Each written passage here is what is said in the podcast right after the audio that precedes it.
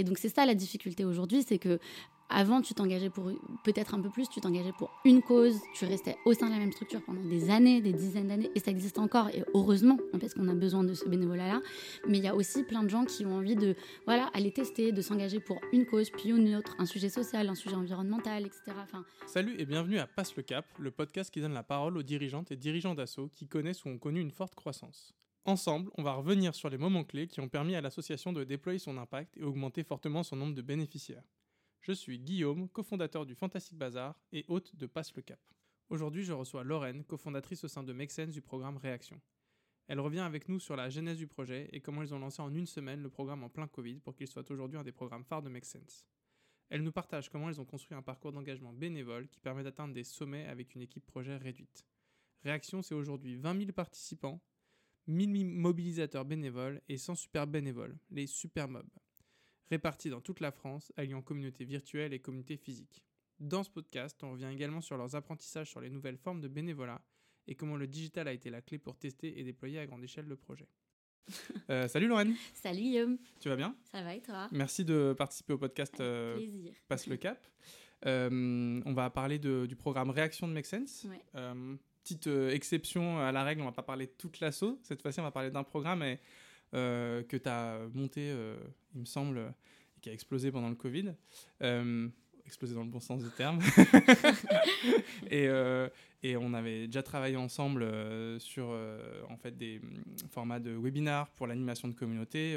donc pour ceux qui ne savent pas, Lorraine fait des formations, je crois, sur l'animation de communauté. Donc n'hésitez pas à aller voir Lorraine Miller sur LinkedIn là-dessus. Et, et, on avait beaucoup discuté de réaction, qui est, je trouve, un super exemple de programme qui réussit super bien à partir de pas forcément grand chose euh, et euh, de manière très incrémentale et que finalement ça crée du résultat quoi. Et donc euh, du coup ça m'avait paru super intéressant de te faire intervenir pour que tu nous racontes ça. Alors on va parler un peu de Make Sense évidemment, mais ce sera sûrement l'objet d'un autre podcast, parler tout Make Sense, mais peut-être qu'il faudra choisir un angle parce qu'il y a beaucoup de choses à dire.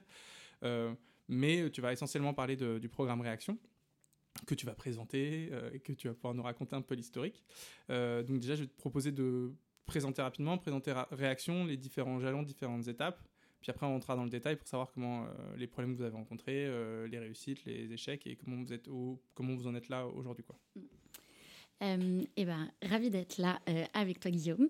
Euh, alors, Réaction, c'est un programme qu'on a lancé avec, avec toute l'équipe Make Sense et plein d'autres personnes au tout début du confinement. c'est donc peut-être deux mots juste sur Make Sense pour dire un peu qu'est-ce qu'on fait en fait aujourd'hui. donc, Make Sense, c'est une bonne bande d'optimistes qui pensent que c'est bah, par l'action qu'on change le monde. Et du coup, nous, ce qu'on veut faire, c'est donner ou redonner le pouvoir d'agir à un maximum d'individus. Euh, et en fait, aujourd'hui, pour nous, passer à l'action, euh, ça peut être en s'engageant bénévolement. Donc, on a des programmes d'engagement. Ça peut être en montant un projet. Et donc, on a des programmes d'accompagnement euh, d'entrepreneurs sociaux. on a des fonds d'investissement aussi pour investir dans les projets dans lesquels on croit. ça peut être en changeant de job. Et donc, du coup, on a une plateforme de job à impact. Et on accompagne aussi des organisations dans leur transition. Comme tu disais, on fait de la formation sur tout plein de méthodologies. Voilà, donc ça, c'est pour donner le, gros chapeau de, de Make Sense. et donc, du coup, Make Sense, ça fait 12 ans qu'on anime des communautés de bénévoles et qu'on crée euh, des formats, des outils pour que les gens comprennent comment passer à l'action. L'idée de Make Sense euh, sur la partie plus engagement citoyen, c'est de s'adresser à toutes les personnes qui ont envie d'agir mais qui ne savent pas exactement par où commencer euh, et d'être un peu ce tremplin vers l'engagement. Donc ça fait 12 ans qu'on se questionne sur comment on fait pour faire passer les gens à l'action facilement et rapidement. Et du coup, dans ce cadre-là, euh, au tout début du confinement, on a créé le programme Réaction. Alors, euh, de manière, euh, voilà, juste pour raconter rapidement l'histoire et les grandes étapes de ce programme, c'était pas du tout prévu, évidemment, dans la stratégie, voilà, de lancer un programme à grande échelle comme ça. C'était très contextuel. On a lancé quelque chose au tout début du confinement en se disant comment est-ce qu'on peut mettre notre expertise à profit pour soutenir les populations vulnérables pendant la crise et aider les gens à s'engager. Euh, et donc, on a euh, lancé un programme en trois jours, en sachant pas trop où est-ce qu'on allait aller, comment ça allait se passer, mais on s'est dit, au pire, ça marche pas. Euh, et bah, ça a marché. on a eu, on a triplé de volume pendant dix semaines au tout début du confinement. Et après, c'est un programme qu'on a, du coup, on a réfléchi à comment est-ce qu'on le, garde, comment est-ce qu'on le maintient, qu'on le fait évoluer au vu du contexte qui avait changé. Et donc, du coup, c'est un programme qui a commencé en réaction à la crise du Covid et au gré des confinements, des confinements, etc qu'on a continué. Euh, pour finir par le, par le détacher de la crise du Covid et faire vraiment un programme d'engagement citoyen qui rentre dans la stratégie globale de Make Sense et, et qui existe encore aujourd'hui trois ans plus tard. Ok, donc là, y a, en gros, il y a deux moments. Il y a le moment où vous faites réaction de manière assez instinctive face à une situation de crise et vous dites que bah, sorte de, c'est votre, c'est dans votre ADN, vous identifiez que vous avez un rôle à jouer potentiellement. Euh, vous y allez à fond. Et après, euh, ça marche bien, ça vous paraît utile, ça paraît correspondre aussi à l'ADN de Make Sense, parce que vous auriez pu vous dire, en fait, c'est génial, ça a marché, mais en fait, c'est tellement écarté de ce qu'on, de ce qu'on crée, mm. de ce qu'on doit créer tous les jours avec Make Sense, mm. qu'on l'arrête, ou alors qu'on essaie de le filer à une autre asso à qui ça correspond mieux. Là, vous dites, OK, ça correspond. Donc, deuxième moment, euh, comment est-ce qu'on le pérennise dans le temps? Quand il n'y a plus cette effervescence du Covid, quand il y a des raisons d'engagement qui effectivement existent à la crise du Covid, où je pense qu'il y a plein de gens qui ont eu envie de. Mm. qui étaient seuls chez eux ou en famille chez eux, mais qui disaient là je sers à rien, comment je suis utile? Quand ils retrouvent du boulot, ils retrouvent une vie sociale, bah, ils servent moins à rien. alors, ils ont l'impression de toujours servir à rien, mais ils manquent de temps, quoi, mm, mm. et d'énergie. Euh, donc, comment est-ce que tu, tu, crées une nouvelle dynamique, quoi? Il y a ces deux moments-là, c'est ça? Ces deux phases-là, oui. Ok, trop bien. Bah, on va les, on, va laisser, on va les séparer. En tout cas, on va, je pense qu'on peut faire des, des relais de l'une vers l'autre, mais en tout mhm. cas, on va raconter ces deux moments-là, parce qu'à mon mhm. avis, il y a des constructions qui sont différentes. Mhm. Quand vous lancez, euh, on va revenir sur le début. Ah, est-ce qu'en quelques chiffres, au, genre, première année, enfin, c'est quoi les chiffres clés? Et, et ça consiste en quoi? Réaction. Oui, on va commencer par là. Euh, donc Réaction, c'est un programme d'engagement. Euh, quand on embarque dans le programme Réaction, on est engagé sur une temporalité. À la base, c'était une semaine. Maintenant, euh, c'est plutôt trois semaines. Et, et, donc, en fait, on rejoint une promo de personnes qui ont envie de passer à l'action, mais qui ne savent pas exactement par où commencer. Donc, on se retrouve dans une promo avec d'autres personnes qui ont envie d'agir, mais qui ne savent pas exactement par où, par où prendre le truc. Quoi. et c'est une quinzaine de personnes maximum. Et, par promo par promo. Euh, et, euh, euh, et, toutes ces, et cette promo-là est accompagnée par ce qu'on appelle chez Make un mobilisateur, qui est une personne bénévole qui va accompagner les gens dans le passage à l'action. Et donc, en fait, quand on est participant au programme Réaction, on rejoint une promo, on a une boucle WhatsApp, on a du contenu qui est envoyé tous les jours ou tous les deux jours sur la thématique qu'on a choisie. Ça, c'est pour comprendre un peu mieux les enjeux. Et dans le contenu et dans l'animation de ce programme, on a des propositions de, de, de passage à l'action. Donc, qui sont des actions que nous, on a sourcées en partenariat avec d'autres assos. On va renvoyer vers les actions d'autres assos, parce que nous, on est experts de l'engagement citoyen, on n'est pas experts des thématiques. Et donc, on va renvoyer vers les actions des assos qui font déjà un super taf et qui proposent des super actions euh, d'engagement. Et donc, du coup, voilà, il y a un début, il y a une fin. On va proposer plein de formats d'engagement et les gens choisissent ce qu'ils ont envie de faire ou euh, agissent ensemble euh, sur une action collective. Ok, super intéressant. Donc, en gros, moi, n'importe quel citoyen, euh, toque à votre porte et vous lui dites, plutôt que de faire juste aiguilleur, vous dites on va t'aiguiller, mais en fait on va te. En fait, c'est marrant, c'est une sorte de formation RH euh, au bénévolat, quoi. Genre, sur la posture, tu vois ce que je veux dire C'est un. Mais c'est très important pour nous, bah, justement, cet enjeu de posture. Et parce que c'est très important. C'est-à-dire qu'en gros, quand on travaille euh, sur. Euh, on a une formation sur l'onboarding des bénévoles, pas une formation, un webinaire, mais si, pas vraiment une formation à long terme, mais qu'on a construite avec Bénévolte, qui est une plateforme pour trouver des, des, des, missions de bénévolat, que tu dois évidemment connaître. Mm, mm. Et en fait, c'est un vrai sujet chez Bénévole d'accompagner les assos pour en fait leur montrer qu'en fait, euh, c'est pas juste euh, besoin de quelqu'un euh, demain à 12h. En fait, la personne, elle débarque. Et il faut qu'elle ait sa posture. C'est genre, les assos s'attendent à ce que la posture soit. Genre, tu claques des doigts, genre, je suis là à 12h pour faire les distributions de vêtements. Et l'asso, elle se dit, bon, bah voilà, le sac, il est là, maintenant tu distribues. Et en fait, non, il y a. Y a, en fait, y a les personnes qui font ça, elles ont un cheminement personnel qu'il faut accompagner elles ont des croyances qu'il faut euh, affirmer parce qu'en fait elles sont bonnes, puis elles ont des croyances ou des attentes qui sont un peu en décalage et mm. qu'il faut pas casser, mais montrer que la réalité est tout autre. Mm. Donc vous avez ce truc-là, c'est hyper intéressant. Et après, vous, effectivement, ce que tu disais, c'est que euh, vous aiguillez quoi, un peu à la je veux aider qui euh, aiguille vers d'autres assos en fonction de. ça. Ou un jeune à mentor qui, en fait, euh, propose euh, à des, des, gens qui veulent faire du mentorat de les orienter vers des assos en fonction des thématiques. C'est ça. et en fait, là, dans ce que tu dis, euh, ça, ça, résume un petit peu aussi nos croyances autour de l'engagement citoyen et de comment est-ce qu'on pense que les gens passent à l'action.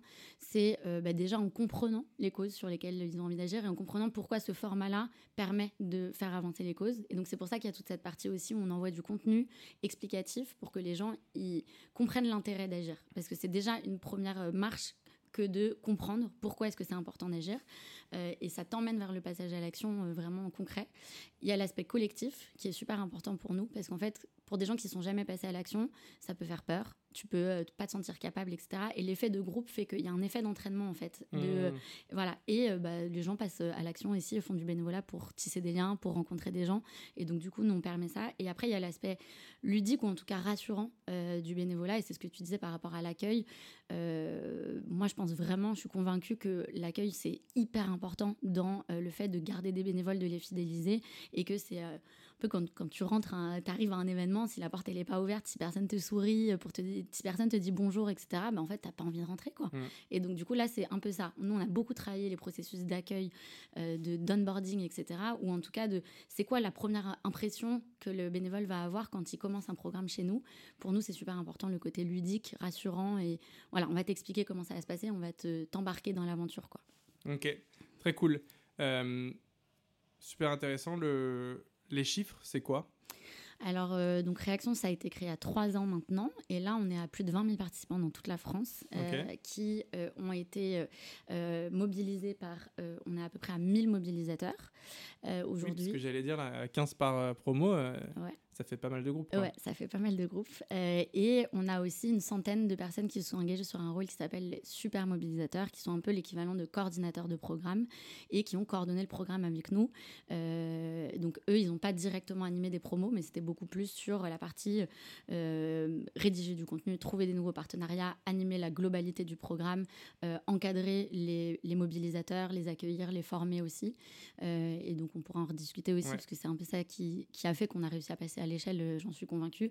Mais c'était un rôle hyper important pour nous et c'est à peu près une centaine de personnes depuis trois ans maintenant. donc là, ce que j'entends, et le but, ça va justement de revenir là-dessus, c'est que tu as une organisation quand même qui est, euh, pour passer à l'échelle, pour accompagner 20 000 personnes sur de l'accompagnement qualitatif. Tu as 1000 personnes qui sont, qui sont les chefs, ou en tout cas les, animateurs des mm. groupes WhatsApp. Tu as 100 personnes qui travaillent avec vous à la construction du programme et aussi à la coordination de ces 1000 mm. personnes. Mm.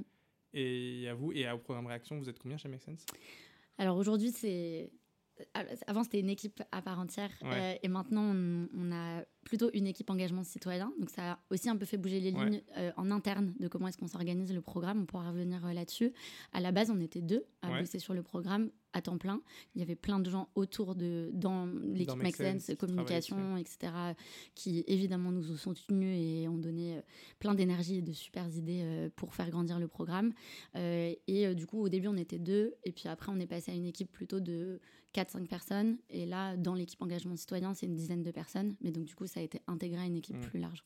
C'est ça. Moi, quand euh, on, avait on avait construit le webinaire ensemble, euh, tu me disais que vous étiez trois. Euh, enfin, en gros, jusqu'à ce que ça se soit intégré à une nouvelle, un nouveau pôle, on va dire. vous aviez déjà une capacité de croissance très forte grâce à votre organisation sans avoir besoin d'être. Enfin, c'est pas il n'y avait pas ce truc un peu de euh, tous les 500, euh, tous les 1000 euh, citoyens engagés, il faut qu'on embauche quelqu'un. Non. Grâce en fait à votre organisation de bénévolat, et donc de structuration de qui fait quoi, et de hiérarchisation de... Mm. Il y a les bénévoles de terrain, il y a ceux qui animent les bénévoles de terrain, ceux qui construisent, etc. vous étiez déjà capable d'appuyer sur l'accélérateur sans que ça vous étouffe. Quoi. Ouais, en, vous appuyant aussi sur des outils digitaux, donc tous les outils de formation, mm. etc. Mm. Super intéressant. Et donc là, vous êtes 20 000. Euh, et il y a eu deux étapes. Est-ce qu'on peut revenir sur... Euh, ce qui va être intéressant, c'est de revenir sur la genèse et comment vous avez mm. construit ça, euh, les problèmes que vous avez rencontrés, etc. Mm. Comment est-ce que vous avez construit cette organisation-là? Est-ce qu'il y a eu une première version qui n'a pas marché ou qui a moins marché et que vous avez itéré là-dessus? Et, et, donc là, il faut rentrer dans le détail. Et je pense qu'effectivement, raconter aussi que ben, ça s'est fait parce que chez Make Sense euh, sur la partie euh, com, euh, il y avait déjà il y avait une équipe qui était constituée qui pouvait vous aider. Enfin, il y a des pôles en fait mm. techniques de compétences sur lesquels vous pouvez vous appuyer, qu'il n'y a pas forcément dans toutes les assos. sur la partie digitale également. sur la partie formation aussi, pédagogie, où il y a une grosse expertise chez Make Sense. Il y a plein de choses qui, auraient, pu être reprises. Je pense du programme mm. Sprint, qui est un programme mm. d'accompagnement à distance, parce que là tout est à distance, et, etc. Mais donc du coup, revenir là-dessus, sur ce qui était déjà des choses que vous n'avez pas eu à construire vous avez juste à actionner des choses que vous avez construites. Et après, sur euh, le post-Covid, euh, quand on fait la réunion de OK, en fait, là, on sent qu'il y, y, a un changement. Les gens, ils sont plus en mode réaction comme à l'ancienne. Là, ils sont. C'est réaction post, euh, mm. post-maladie. qu'est-ce qu'on change et comment est-ce qu'on garde le truc à flot. Quoi. Et après, si on a le temps, on parlera d'argent aussi. comment est-ce que vous financez ça etc. Ok. Ça marche. Alors, du coup, sur la, la création, comment est-ce que ça s'est passé? Bon, bah, du coup, euh, on connaît tous l'histoire maintenant, on l'a répété 150 euh, 000 fois, puis on l'a vécu, hein, donc on se retrouve tous bloqués chez nous. À ce moment-là, nous, enfin, moi particulièrement sur mon job, mon rôle, ça, allait être de lancer un méga gros programme ambassadeur par ville de bénévoles. Euh, donc, de recruter des bénévoles par ville pour prendre des rôles structurants, pour consolider des noyaux durs de bénévoles dans le temps, etc. Donc, j'étais prête à lancer ça. Et puis là, Covid, donc la logique par ville n'a plus aucun sens. On ne se voit pas lancer un programme comme ça. Pourquoi? Bah Parce que il y avait plus cette logique de euh, on va mobiliser par ville, les gens n'arrivaient pas à se projeter et donc du coup ça correspondait plus du tout au contexte actuel quoi. Donc euh, donc euh, bon on dit... ça n'a pas été évident que la c'est pas une évidence pour moi que le Covid a supprimé la géographie. C'est à ce moment-là, c'était pas pertinent à l'instant T. C'était plus pertinent de se dire on va faire Non non, à ce moment-là oui. Oui oui, mais donc du coup c'était c'est ça pas réalisé que, les gens se enfin en tout cas depuis Make Sense sur lequel un truc vous y connaissez pas mal sur, sur ces questions-là. Genre, c'était une forme d'évidence qu'en fait, vous alliez pas pouvoir, vous ça, ça allait pas marcher d'engager les gens sur leur territoire dans un moment où en fait tout le monde était enfermé chez soi. On se voyait pas faire une super grosse campagne de com pour recruter des, des bénévoles par ville euh, à un moment où tout était incertain, tout était à revoir, etc. Nous, la manière dont on proposait aux gens d'agir, c'était d'organiser des événements en local, en présentiel, euh, d'aider des entrepreneurs sociaux en présentiel, etc. Donc voilà. Donc il y a une première vague chez Make Sense de, enfin pas très bon jeu de mots, mais il y a une, un premier moment où en fait ce qu'on a fait, c'est que d'abord qu'on a tout passé en ligne. Donc on a on a créé ce qu'on appelle la Make Sense TV avec toute l'équipe en un week-end. Euh, voilà, l'équipe euh, com, etc. Tout le monde s'est affairé à, à, organiser tout ça. Euh, et du coup, tout ce qui était prévu en, présentiel, on a tout passé en ligne. Et donc, c'était un super moment aussi pour continuer à proposer aux gens de te rencontrer, d'apprendre, de s'inspirer, etc. On a créé des nouveaux formats qu'on faisait pas forcément en présentiel, comme on faisait venir faire parler des assos sur des thématiques, etc. Enfin voilà, c'était un peu le premier, la première chose qu'on a fait directement en réaction euh, à la crise du Covid. Euh, et ça marchait bien. Et c'était cool parce que les gens, ils, nous disaient merci. Ils nous disaient merci de continuer à proposer du contenu. Euh, je me sens un peu moins seule. Enfin voilà, alors que je suis bloquée tout seul chez moi, etc.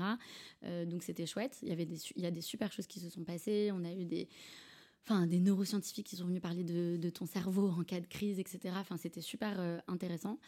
Mais on s'est dit que peut-être qu'on pouvait aller plus loin dans les efforts euh, euh, qu'on pouvait faire par rapport à ce qui était en train de se passer. Et en fait, le déclencheur de tout ça, ça a été euh, la réserve civique, donc, qui est devenue Je veux aider par la suite, avec qui on était en contact et qui nous ont dit qu'en fait, il y avait des, milliers de citoyens qui s'étaient inscrits sur le, la plateforme. Donc, Je veux aider pour info, c'est une plateforme gouvernementale enfin, où en fait on peut euh, s'inscrire en tant que bénévole et trouver des missions de bénévolat à côté de chez soi. Et donc il y a plein de missions qui sont recensées. Et donc en tant qu'asso, tu peux inscrire euh, voilà, des missions bénévoles pour trouver des bénévoles euh, dans ta ville, ta région, etc. Donc ça met en relation des gens qui ont envie de s'engager et des assos qui ont besoin de bénévoles. Et, et, donc au tout début du confinement, il y a plein de gens qui se sont inscrits sur, sur cette plateforme, mais qui n'avaient pas forcément de mission en face faut se rappeler qu'on était quand même dans un contexte hyper euh, euh, bouleversant pour tout le monde, et notamment pour les grosses associations qui ont dû euh, changer plein de choses opérationnelles pour s'adapter aux normes sanitaires, etc. Et donc les grosses structures n'avaient pas forcément la capacité d'accueil à ce moment-là de milliers de personnes qui ont envie d'agir. notamment, elles ont perdu une partie de leur population bénévole qui étaient des personnes âgées qui pouvaient vraiment pas sortir de chez elles. Et donc il y a eu un peu un moment assez difficile de euh, plein de gens ont envie de s'engager. Les, gros assos n'ont pas forcément la capacité tout de suite d'accueillir ces personnes-là, ne savent pas forcément comment faire aussi pour accueillir des, gens du jour au lendemain. Il y a aussi des processus dans les grosses assos qui sont euh, bah, de prendre le temps de recruter, d'expliquer comment ça se passe, de former les bénévoles. Là, il fallait des gens du jour au lendemain, quoi. Donc, euh, donc, donc tous ces éléments. Et puis évidemment des populations vulnérables encore plus vulnérables que, d'habitude, euh, des personnes sans abri littéralement enfermées dehors, des seniors isolés encore plus isolés puisque impossible de, se rendre dans les EHPAD, etc. Euh, des soignants en première ligne, euh, enfin franchement, il faut se rappeler de, de cette période-là. Et donc nous, il y a toute cette réflexion-là autour de, ok, qu'est-ce qu'on pourrait faire? Et vraiment, comment ça a commencé, c'est une boucle WhatsApp créée un dimanche par ma collègue Alizée, avec plein de gens dedans de Make et qui dit bon, euh, voilà, la réserve, je suis en contact avec, la réserve civique euh, qui nous dit euh, voulez pas pondre un petit truc chez Make Sense Vous avez l'habitude de créer des trucs comme ça, enfin voilà, facilement, etc. Vous n'auriez pas une idée de programme pour permettre aux gens de pouvoir s'engager, de pouvoir aider. À l'époque, le besoin des gens, c'était j'ai envie de m'engager, là, j'ai envie d'aider, j'ai du temps. plein de gens étaient au chômage partiel, etc. Mais je sais pas quoi faire. Je sais pas quoi faire pour aider les soignants, je sais pas quoi faire pour aider les personnes sans abri. Je suis complètement paumée, quoi, en fait, dans cette période-là. Plein de gens qui n'étaient vraiment jamais passé à l'action en fait aussi. C'est ça qui était intéressant euh, pour nous euh, à ce moment-là c'est que il y a plein de gens qui se sont lancés dans le bénévolat avec le confinement. Euh, et du coup il y avait tout cet enjeu de capter cette population bénévole et d'avoir quelque chose à leur proposer de concret et de rapide et donc, du coup, euh, voilà, on discute sur cette boucle WhatsApp et comme euh, et Alizé demande est-ce qu'il y a quelqu'un qui a du temps pour réfléchir à ce qu'on pourrait faire? Et donc, moi, bah, clairement, j'avais un petit peu de temps du coup. Tu avais envie de t'engager comme tous les Ouais, voilà, exactement. et comme voilà, je suis un peu hyperactive, du coup, j'ai dit oui, oui, je veux bien réfléchir à ça. Et donc, du coup, on s'est posé le lendemain, on a commencé à réfléchir à à quoi ça pourrait ressembler un, alors, l'idée de programme a émergé très vite, mais à quoi ça pourrait ressembler, ce qu'on pourrait créer, quoi. ce qui est intéressant dans ce que je te coupe, je suis désolé, mais le genre je la réserve civique je veux aider avait déjà cette capacité d'aiguillage. Donc en fait, la problématique, elle était plus loin que juste euh, orienter les gens. Bah, en fait, la problématique. Il y avait déjà un truc qui était de, en fait, qui est au cœur de ce que vous avez proposé, c'est si c'était si simple de dire, bah, ah, tu veux t'engager, va voir un tel bah, ils ne vous auraient pas sollicité. Exactement. il y avait un truc plus profond. Ouais, il y avait un truc plus profond. Bah, déjà, le, premier truc profond, c'était la masse. Donc, en fait, plein de gens qui s'inscrivent d'un coup. Euh, pas assez de missions bénévoles en face. Et même s'il y a des missions bénévoles, euh, tout le process d'accueil de ces bénévoles au sein des assos était complètement bouleversé. Et donc, du coup, pas forcément. Euh, les, gens nous disaient j'ai envoyé plein de demandes, mais personne ne me répond. et donc, nous, là, on réfléchit. Et en fait, chez Make la logique de programme, elle était présente depuis de nombreuses années sur plein d'autres sujets. On avait notamment dans la partie engagement citoyen, on avait déjà testé beaucoup cette logique de programme, euh, avec euh, une logique de promo, un animateur ou une animatrice, etc. Enfin, c'est quelque chose qu'on avait déjà testé euh, beaucoup, et moi j'avais bossé dessus avec ma collègue Solène, et on avait vraiment fait de la dentelle quelques mois auparavant pour affiner cette logique de programme, comment est-ce que les animateurs sont bien aiguillés pour accompagner les participants, etc. Donc, donc en fait, ça s'est imposé c'était assez évident qu'on mmh. allait lancer un truc comme ça. Voilà, une promo, un animateur, ça correspondait aux besoins. Les gens ont envie d'être aidés et aiguillés dans leur passage à l'action. Euh, ils ont besoin d'être accompagnés par quelqu'un. Bon, bah, promo, collectif, c'était super important à ce moment-là aussi de recréer du lien. Et donc les gens étaient super contents d'être en promo avec d'autres personnes. Euh, euh, et voilà, donc on commence à réfléchir à ça, à la structure. Ouais, j'ai une question. on va, là, on va rentrer dans le détail avant de passer à autre chose et d'oublier. Mais le, cette notion de promo. Donc là, en gros, tu dis qu'avec Solène, euh, qu'on salue, et Alizé aussi. Euh, Salut, c'est ça. Euh, avant, avec, chez Mexen, vous aviez compris qu'en fait, c'était quelque chose qui marchait. Ouais. Ça veut dire, c'est quoi quelque chose. Enfin, en gros, c'est quoi ce qui marche dans la promo? Qu'est-ce que vous aviez. Pourquoi, en fait, une promo, c'est important? On a évoqué le fait qu'ils étaient 15. Est-ce que c'était déjà le cas à ce moment-là? C'est quoi le détail, tu vois, dans le dans l'ingénierie de mm. euh, engager des gens ou créer une dynamique euh, qui fait passer à l'action, c'est quoi la substance moelle de ce que vous avez identifié euh, et qui marche dans ce, vos, dans ce fameux programme avec des mm. promos? En fait, la logique de programme, elle est venue de l'idée de. C'était un moment chez Make Sense où on, on, on a arrêté tout ce qu'on faisait un petit peu et on s'est posé pour réfléchir au parcours d'engagement. Qu'est-ce qui fait que quelqu'un s'engage sur le long terme euh, À l'époque, c'était beaucoup des gens qui organisaient des événements. Et donc, nous, notre, euh, notre réflexion, elle était comment est-ce qu'on fait pour que les gens qui participent à un événement deviennent des organisateurs après? Et donc, c'était un peu ce, taux de conversion, quoi, en gros. Comment est-ce qu'on fait pour qu'il y ait plus de gens qui passent chez nous et qui se disent ok en fait je me sens outillé et en capacité de pouvoir créer moi-même mon programme mm-hmm. mon événement de pouvoir l'organiser enfin voilà comment est-ce que j'ai la confiance de me dire j'ai participé à un événement, mais demain, c'est moi qui peux l'organiser?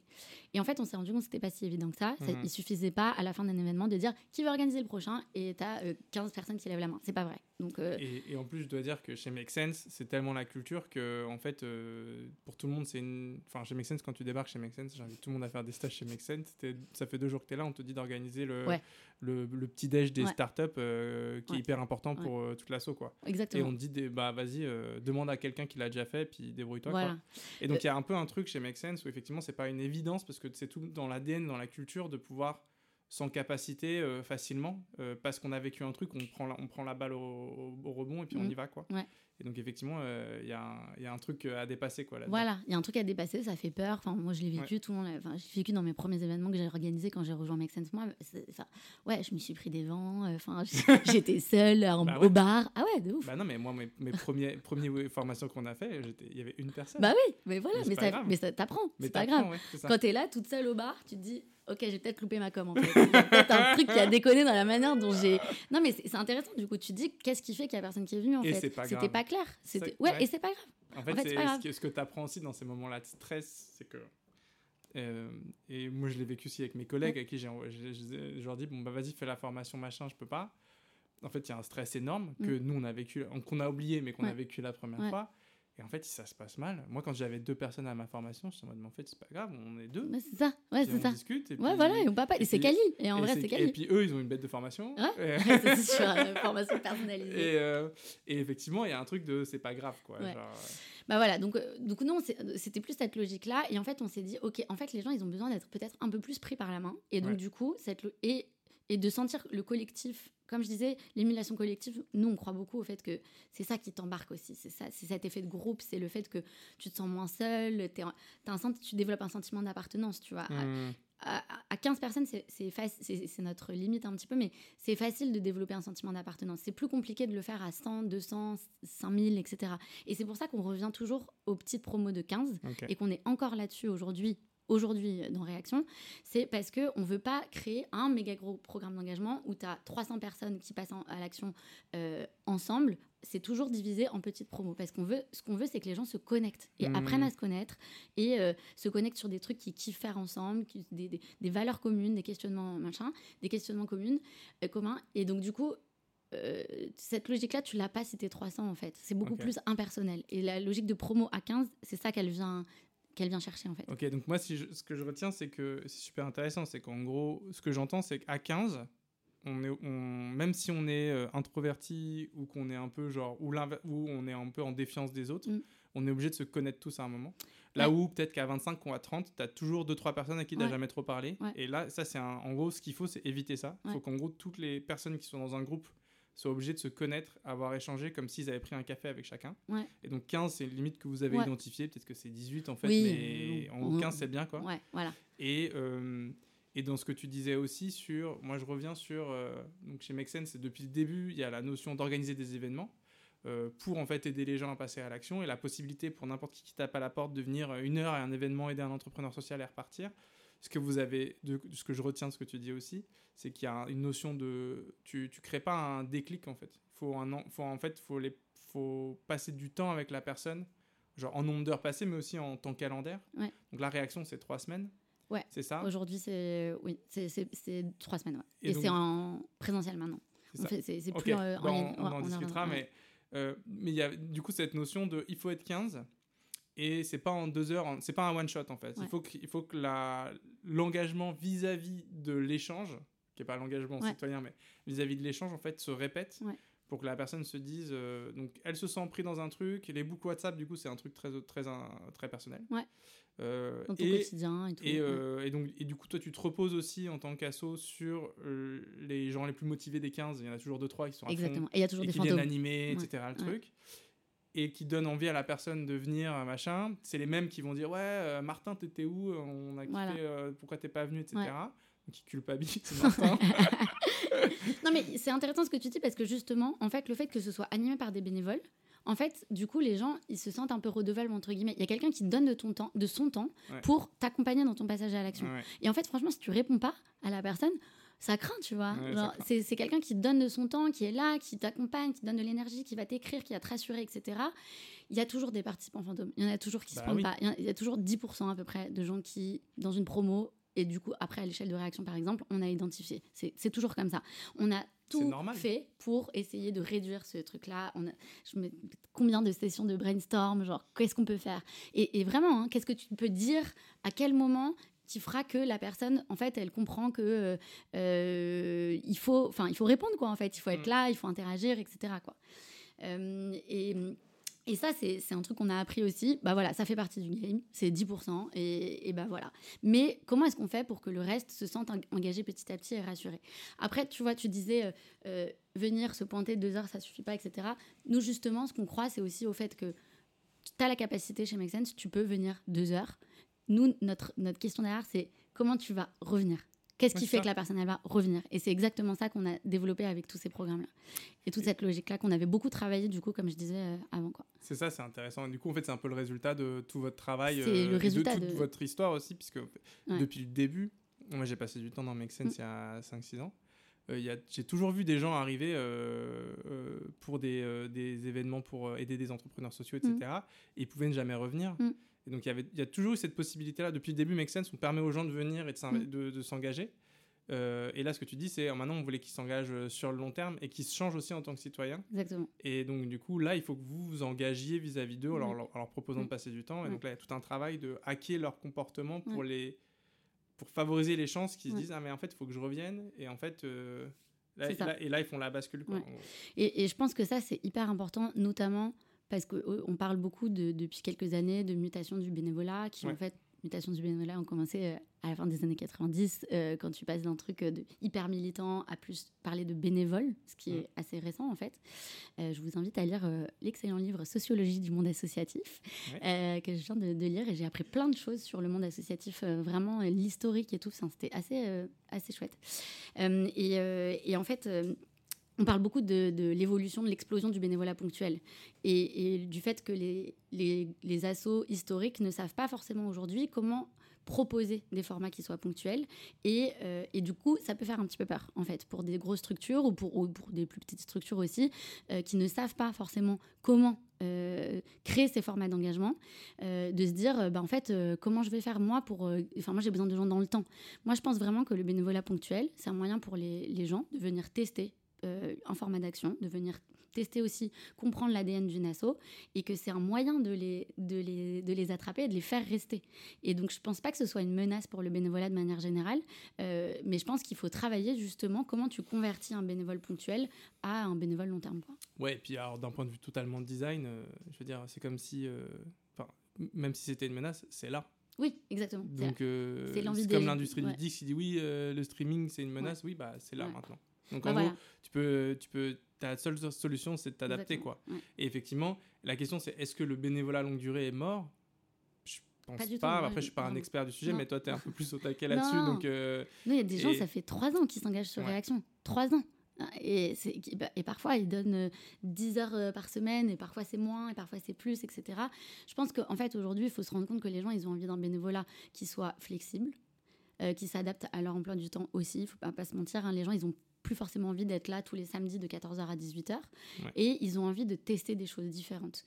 Et donc, c'est ça la difficulté aujourd'hui, c'est que avant, tu t'engageais pour peut-être un peu plus, tu t'engageais pour une cause, tu restais au sein de la même structure pendant des années, des dizaines d'années, et ça existe encore, et heureusement, mm. parce qu'on a besoin de ce bénévolat-là. Mais il y a aussi plein de gens qui ont envie de voilà, aller tester, de s'engager pour une cause, puis une autre, un sujet social, un sujet environnemental, etc. Enfin, je pense que le fait que Enfin là, après, on part sur, sur d'autres sujets, mais euh, je pense aussi les, les enjeux climatiques ont fait que il faut, il faut aussi repenser la manière de. Enfin, les enjeux climatiques ont euh, créé des nouvelles manières de s'engager aussi, euh, parce que c'est, tu vois pas l'impact direct de ton action quand tu ramasses des mégots, alors que tu le vois quand tu distribues euh, un repas à quelqu'un. Tu vois un sourire, tu vois un merci, mmh. merci, entends un merci. C'est plus complexe en fait sur les enjeux climatiques, et donc du coup, c'est plus difficile d'engager les gens, je pense, parce que tu vois pas le truc à très court terme, tu vois, de, ce que tu as fait. Quoi. Ah ouais, et puis, puis dans la il faut accepter les changements d'époque aussi. on n'est plus citoyen de la même manière dans les années 80 ou aujourd'hui. Euh, ça ne veut pas dire, effectivement, le... et tu as tellement de manières différentes de s'engager. Effectivement, il faut juste que les. C'est un changement d'époque et il faut que les assos s'adaptent. Il n'y a, pas de... a pas de solution. Et effectivement, ça ne veut pas dire que tu n'auras plus d'engagement euh, longue durée. Heureusement, il y en a encore. Moi, quand j'ai travaillé avec la Croix-Rouge, j'ai vu des bénévoles, euh, je me dis quand même c'est fou quoi. Ils viennent tous les week-ends. Euh, ils font des, c'est comme un boulot quoi. Et euh, ils sont trop contents. Et ils ont une vie commune. Enfin ils ont une, une. Ils, partagent un truc euh, très fort. Et, et c'est pas des vieux, quoi. Enfin, c'est pas des je suis à la retraite, du coup j'ai du temps, même si on sait que ça va avoir un impact, là, la réforme de retraite. Mais c'était plein de gens comme moi, quoi. Genre, et donc, du coup, c'est pas mort. Mais effectivement, y a là, il y a un changement d'époque, un changement de culture auquel il faut s'adapter, ça c'est clair. Bon, bref, parenthèse fermée. ta réaction, le programme existe déjà, on revient. Donc en gros, là, moi, ce que j'entends, c'est il y a ce que vous, chez Mexen, vous avez vu, votre, votre truc, et c'est très cool, c'est l'engagement citoyen. Du coup, en fait, vous passez votre temps euh, euh, tous les matins quand tu prends ton petit café, tu penses à comment est-ce qu'ils peuvent plus s'engager. et vous êtes, vous êtes 80 à penser à ça tous les matins. Donc, à un moment, et à tester des choses, puisque c'est ça qui est, très fort chez Mexen, c'est que vous avez mis en place énormément de choses. Vous, avez, vous accumulez énormément d'expérience et vous avez vraiment cette culture-là de. Euh, refonder, reconstruire, rechallenger ce que vous avez fait. Tu l'as évoqué là avec les 10% vous avez bossé à fond pour améliorer les choses, donc il y a vraiment un truc incrémental qui s'est aussi retrouvé dans Réaction. Réaction, ce, enfin en gros, euh, avec Alizé, vous dites ok, on va lancer Réaction.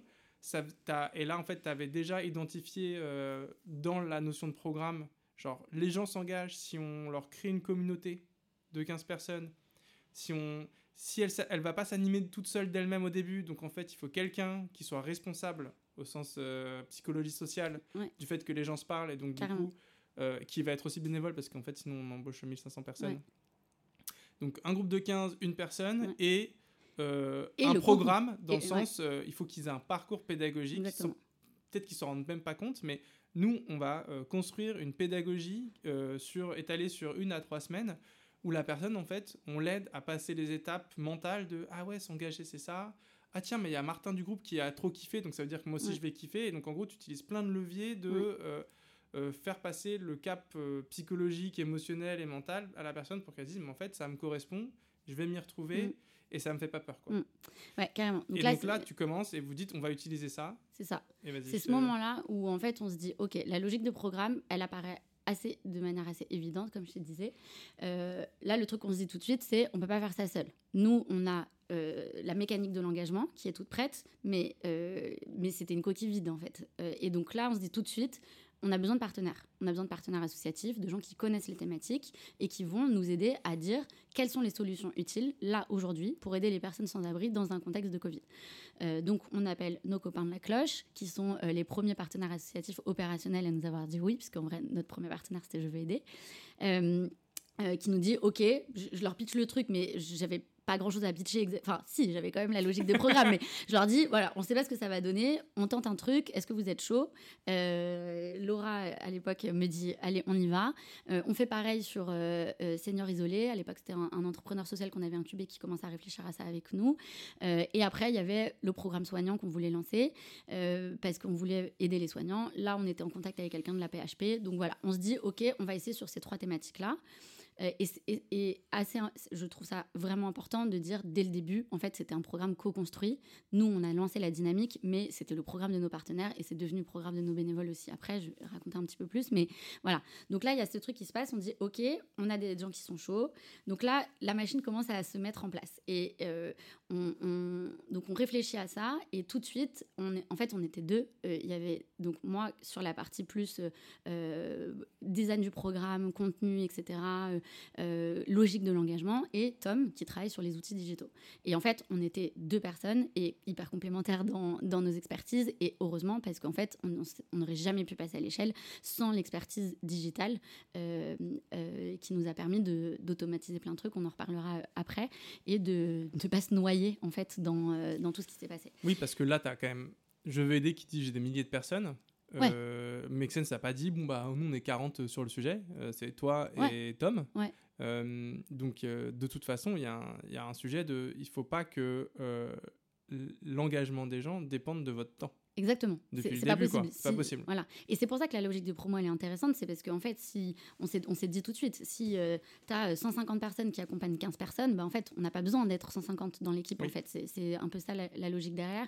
Et, et, en fait, on a lancé ça à à deux, enfin voilà, mais il y avait plein de gens dans l'équipe Make Sense qui nous ont aidés. Alizé, je me souviens des premiers moments où on a posté ensemble sur Je veux qu'on était en mode waouh, ok, enfin voilà.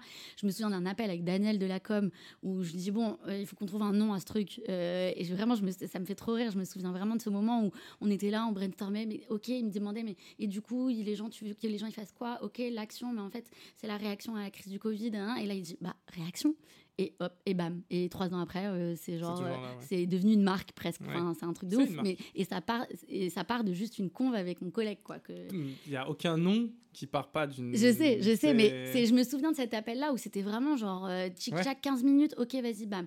Toute la com qui se met à créer le truc et tout machin.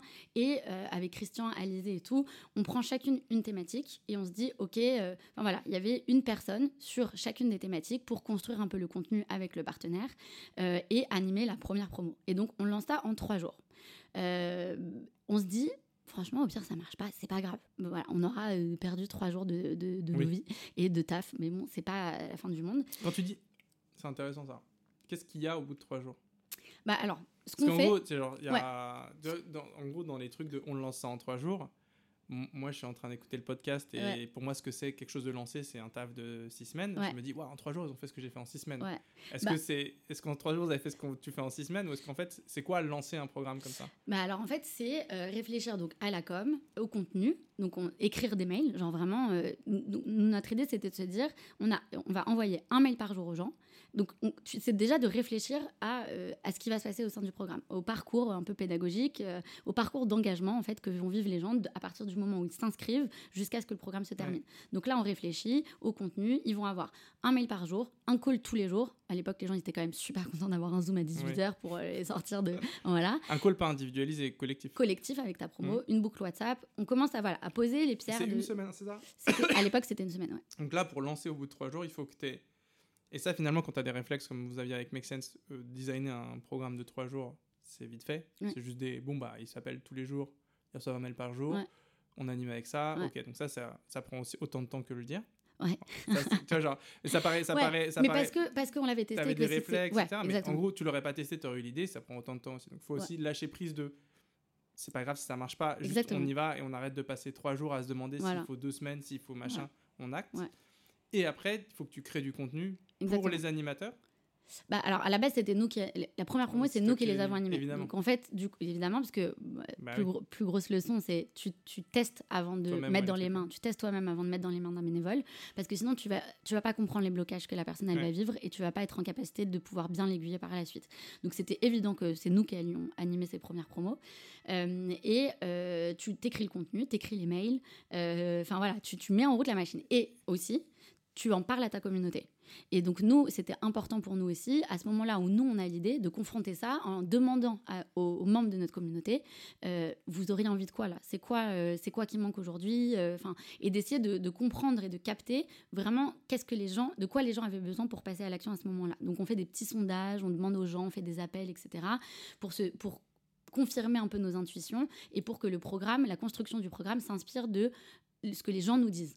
Vraiment. Et je pense que ça, c'est aussi important. On se base toujours sur qu'est-ce que les gens ils ont envie de faire, de quoi ils ont besoin à l'instant T. Et je pense que Réaction a marché parce que on a mis le doigt sur un besoin à un moment précis et on a apporté la bonne réponse au bon moment. Mmh. Et, euh, parce que vous avez aussi sollicité les gens concernés. Et ouais, exactement. Et que on avait notre expertise, mais on a confronté ça aussi euh, de manière super humble à de qu'est-ce que les gens, enfin voilà, de quoi ils ont besoin aujourd'hui. Et votre expertise, c'est pas de savoir de quoi les gens ont besoin, mais c'est de savoir en fait comment y répondre. Exactement. Et c'est pareil, vous avez aussi l'humilité de dire en fait, on ne sait pas ce que c'est que le besoin d'un sans-abri. En fait, vous avez trouvé votre place et vous avez fait parler les gens, euh, chacun sur leur métier. Et donc du coup, euh, c'est ça qui s'est passé dans ces trois jours-là. Et on a fait un typeform en disant euh, on tente un, formulaire en ligne. Ouais, un formulaire. Euh, on, euh, Make Sense lance son programme de réaction pour aider les gens.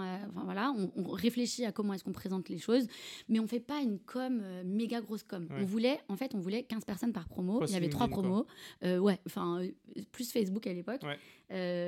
voilà, on voulait 45 personnes qui s'inscrivent. Et on a eu 45 personnes qui se sont inscrites, à la fois des gens de notre communauté et aussi, en fait, vraiment, on a commencé à poster sur Je veux aider en 20 secondes, euh, vraiment, les 10 places qu'on avait ouvertes étaient prises. On, voulait juste faire un test avec Alizé et on s'est retrouvé genre, ah ouais, ok, d'accord. En fait, il y a des gens qui s'inscrivent direct, hmm. genre vraiment direct. Et donc, euh, on a un peu bloqué le truc parce qu'on voulait aussi. Et des gens sont sur F4, je veux aider toute la journée. non, mais voilà, qui reçoivent une notif, une nouvelle opportunité, c'est euh, ouverte près de chez toi. Enfin, je veux dire, bah, pas près de chez toi, mais voilà, c'est ouverte, inscris-toi avec Make Sense, etc. Quoi. Et donc, du coup, on se lance on se lance la semaine d'après. Et donc, euh, s'ouvre le premier call, chacun avec sa promo et tout. On avait un peu réfléchi à qu'est-ce qu'on allait dire, mais on savait pas vraiment. Et franchement, c'était loin d'être parfait. Vraiment, il y avait des fautes d'orthographe dans les mails, les liens ne marchaient pas, euh, les templates qu'on avait fait de, enfin voilà, les modèles de messages que tu pouvais afficher dans ton immeuble pour euh, euh, solliciter tes voisins, pour que faire une collecte pour les personnes sans abri, etc. C'était moche, c'était pas complet, il y avait des trucs qui étaient pas justes, on avait mis du savon, il fallait bien préciser que c'était du savon solide, pas liquide, enfin tu vois, genre des trucs comme ça en fait, enfin pas, non justement pas du solide mais plutôt du, enfin bref, donc c'était c'était imparfait, mais c'est pas grave en fait. Les gens ils avaient envie d'un truc comme ça, aussi euh, euh, spontané, où ils peuvent donner leurs idées, où ils peuvent euh, voilà, être réguliers, le truc collectif et tout. Et donc on se lance la première semaine, chacun avec sa promo, donc les gens de Make Sense, et ça marche. En vrai, ça marche. Les ça veut dire quoi, ça marche? Bah, On sent que les gens, ils sont contents de faire le programme, que ça correspond à ce qu'ils ont envie de faire aujourd'hui, et qu'ils ont envie de continuer aussi, et qu'ils ont envie d'embarquer plein de gens autour d'eux. Euh, ils nous disent à la fin, voilà, il y a ça qui déconne, il y a ça qui marche pas, enfin voilà. Mais euh, on sent de l'effervescence, quoi. On, sent de l'émulation. Euh, moi, l'école, par exemple, mes appels avec ma promo, c'était trop des super moments. On parlait un peu d'engagement citoyen aussi, enfin voilà, et où, où, les gens nous disaient à la fin, bah trop bien, merci, genre je me sens fière, j'ai fait un truc.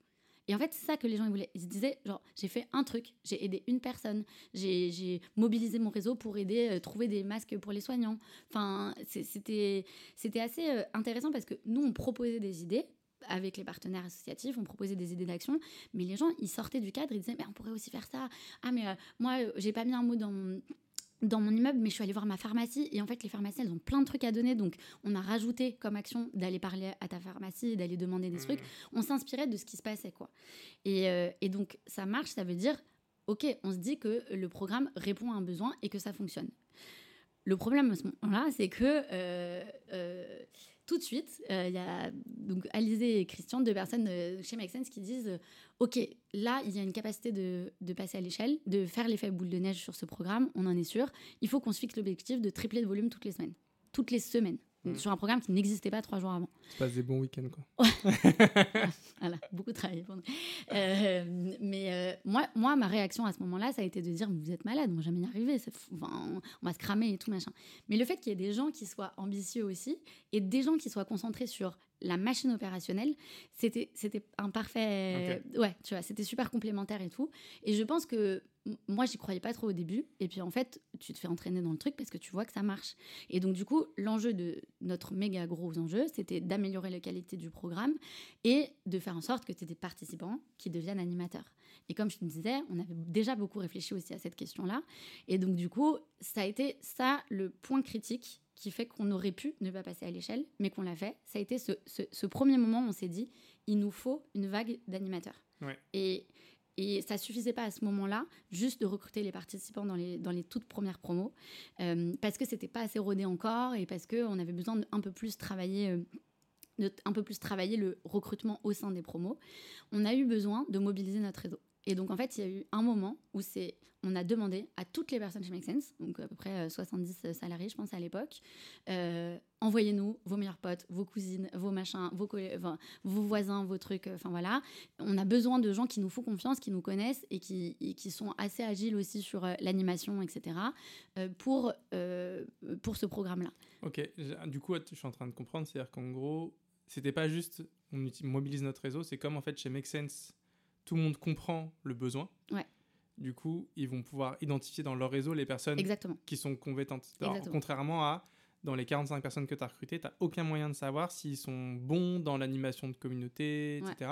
Et effectivement, quand tu as l'habitude d'animer des ateliers, d'animer des communautés, etc., tu sens dans tes potes, dans, tes, dans ta famille, qui en fait va pas te stresser, ou va pas être stressé, ou va, être, va avoir des bons réflexes. Quoi. Et donc, en gros, c'était le message dans, dans Make Sense, c'était dans les gens que vous connaissez, qui est-ce que vous auriez pu euh, embaucher pour faire ça Et dites-leur qu'on a besoin qu'ils viennent animer une fois, par, une fois par jour, une heure. Euh. Voilà. Et donc il y a eu ce moment-là, je crois que c'était la deuxième ou la troisième semaine, je me souviens plus, mais euh, où, où c'est ça qui nous a permis après de passer à l'échelle parce que à partir de ce moment-là, on a eu à ce moment-là, on a eu assez d'animateurs pour tripler de volume et après, on a... juste première semaine 3, deuxième semaine 9 Troisième semaine 27. Quatrième semaine 60. Euh, T'es meilleur en maths que moi, je ne sais même pas. Mais ouais. En fait, on est 80 arrivé, fois 15, arrivé... déjà, en quatrième semaine, t'es déjà... es déjà à 1500 quasiment. Ouais, alors on s'est arrêté à... le plus gros chiffre qu'on ait fait, c'est 1000 participants en une semaine. Ouais, donc Parce qu'à un moment, on a stagné. Et après, on est, on est passé à 1000 en une semaine, sachant qu'on partait d'un programme oui, où as besoin des outils digitaux 45, pour, pour, pour, encaisser le truc. Complètement. Et tu as besoin d'avoir des mécanismes de recrutement qui se font. et qui fait que au bout d'un moment, on avait assez de, participants pour qu'il y ait 2% euh, qui deviennent mobilisateurs et c'était suffisant pour du coup animer les, les, promos mmh. d'après. On, avait besoin, c'était peut-être pas de, c'était peut-être 10%, on avait besoin qu'il y ait 10% de participants qui deviennent mobilisateurs pour qu'après la suite tienne. Et on avait besoin d'avoir des processus de formation qui soient rodés et que les gens soient pas paumés dans ça veut dire quoi mobiliser, c'est quoi mmh. mon rôle, comment je le fais? et d'avoir du support pour ces gens-là. Donc, ça, a été en parallèle de structurer toute la formation. Ouais, et avais déjà, avais, à ce moment-là, tu avais déjà pas mal de templates de formation utilisables ou tu as vraiment tout créé On a tout créé. On Donc a toi, tout ton créé. taf là à ce moment-là, c'est intéressant. C'est-à-dire qu'en gros, euh, euh, et c'est je trouve qui fait la force de, de réaction qui m'avait moi marqué quand on a, tu m'avais expliqué comment vous mm. aviez fait le truc, etc. Sur, sur le passage à mm. l'échelle, c'est-à-dire que tu as Tom qui crée en fait tout l'outillage digital mm. pour qu'en fait les 1000 personnes qui disent je veux, je veux participer, bah, ils, aient, euh, on, les identifie, on sache les répartir dans les 15, ils reçoivent les mails. Parce que tu vois, tu vas pas envoyer un mail, tu vas pas créer ta newsletter pour 1000 personnes qui ont été, que tu as ajouté à la main parce qu'en en fait, ils ont rempli un Google Sheet. Ils remplissent des formulaires, reçoivent un accusé de réception, euh, ça les envoie direct dans une boucle, ça crée automatiquement les groupes, etc. Et toi, en parallèle, tu charbonnes à fond aussi sur en fait, ces gens-là, ils ont des programmes de formation toutes les semaines. Le premier était nul, donc en fait, il faut faire une V2, puis après faire une V3. Et en fait, là, tu récupères 10% des gens qui doivent, eux, devenir mobilisateurs. C'est pas juste parce que tu as été mobilisé une semaine que tu sais comment mobiliser. Mm, mm. Donc, tu, aussi, eux, tu leur crées un programme de formation. Exactement. Après, on a repris pas mal. On n'est pas parti de zéro non plus parce qu'on a repris pas mal de choses qu'on avait utilisées dans les anciens programmes dont je te parlais tout à l'heure. Euh, mais on a dû recréer des vidéos pour particulièrement parler de réaction. Mais après, ce qu'on disait parfois sur comment tu animes un groupe, comment tu facilites une boucle WhatsApp, c'est des choses qu'on avait, aussi déjà travaillées. Il y avait, il y avait une partie formalisation plus que genre qu'est-ce qu'on dit quoi. Ouais, ouais exactement. Ce qui fait gagner énormément de temps. Ce qui fait gagner beaucoup de temps parce que du coup euh, voilà. Et en fait, moi du coup la formation comment, concrètement qu'est-ce que c'était? C'était genre moi derrière mon ordi dans ma petite chambre euh, qui fait des looms pour expliquer euh, tout ça, pour expliquer comment tu animes un groupe, pour expliquer qu'est-ce qui va se passer pendant une semaine du programme réaction, etc. et en fait, le fait de, fait de faire des looms, tu, tu fais une vidéo qui dure 7 minutes et bah, en fait, après, tu as 300 personnes qui regardent la même vidéo. Et donc, du coup, ça, ça c'est un gain de temps de ma boule. Et donc, toute notre kit de formation pour les mobilisateurs, ça a été des vidéos qu'on a faites au fur et à mesure euh, des semaines où en fait les gens nous disaient là c'est pas clair, là je comprends pas, là j'ai besoin de ça. Dès qu'on avait des besoins qui remontaient de plus de 3 à 4 personnes, enfin avec 3 4 personnes qui te disaient la même chose, bah là tu dis OK, il y a un truc, il faut qu'on crée une vidéo où il faut que dans la FAQ euh, de la, du kit, il y ait la réponse à cette question, qu'est-ce que je fais si personne répond à mes messages sur la boucle WhatsApp ou des trucs comme ça. OK. Donc voilà, et donc oui, en parallèle, euh, toute la structure digitale du programme qui fait que les gens s'inscrivent, que du coup, on a, ça arrive sur notre base de données, notre CRM, quoi, nous on utilise Airtable, euh, que après tu fais tes promos par 15 personnes, euh, que tu les assignes à un mobilisateur, que tu lui envoies la liste de contacts, et après toute la plateforme de bah, d'envoi des mails. On utilisait Mailchimp à la base, et ça a été super compliqué à un moment parce qu'en fait, quand les bénévoles ont commencé à nous aider à revoir le contenu, c'était sur un Google Doc. Et moi, après, je devais copier-coller sur MailChimp. Et en fait, c'était un enfer. J'ai passé des soirées sur MailChimp et tout. Et donc là, incroyable équipe digitale de Make Sense, créer une plateforme en deux-deux euh, pour que euh, plusieurs personnes puissent euh, revoir les emails. Et autant moi que les bénévoles. Et, et donc, du coup, enfin gain de temps de, malade aussi parce que du coup euh, c'était directement lié à Mailchimp, ça, ça, automatisait les envois par rapport à ça et ça donnait à plusieurs personnes la capacité de pouvoir euh, modifier les mails.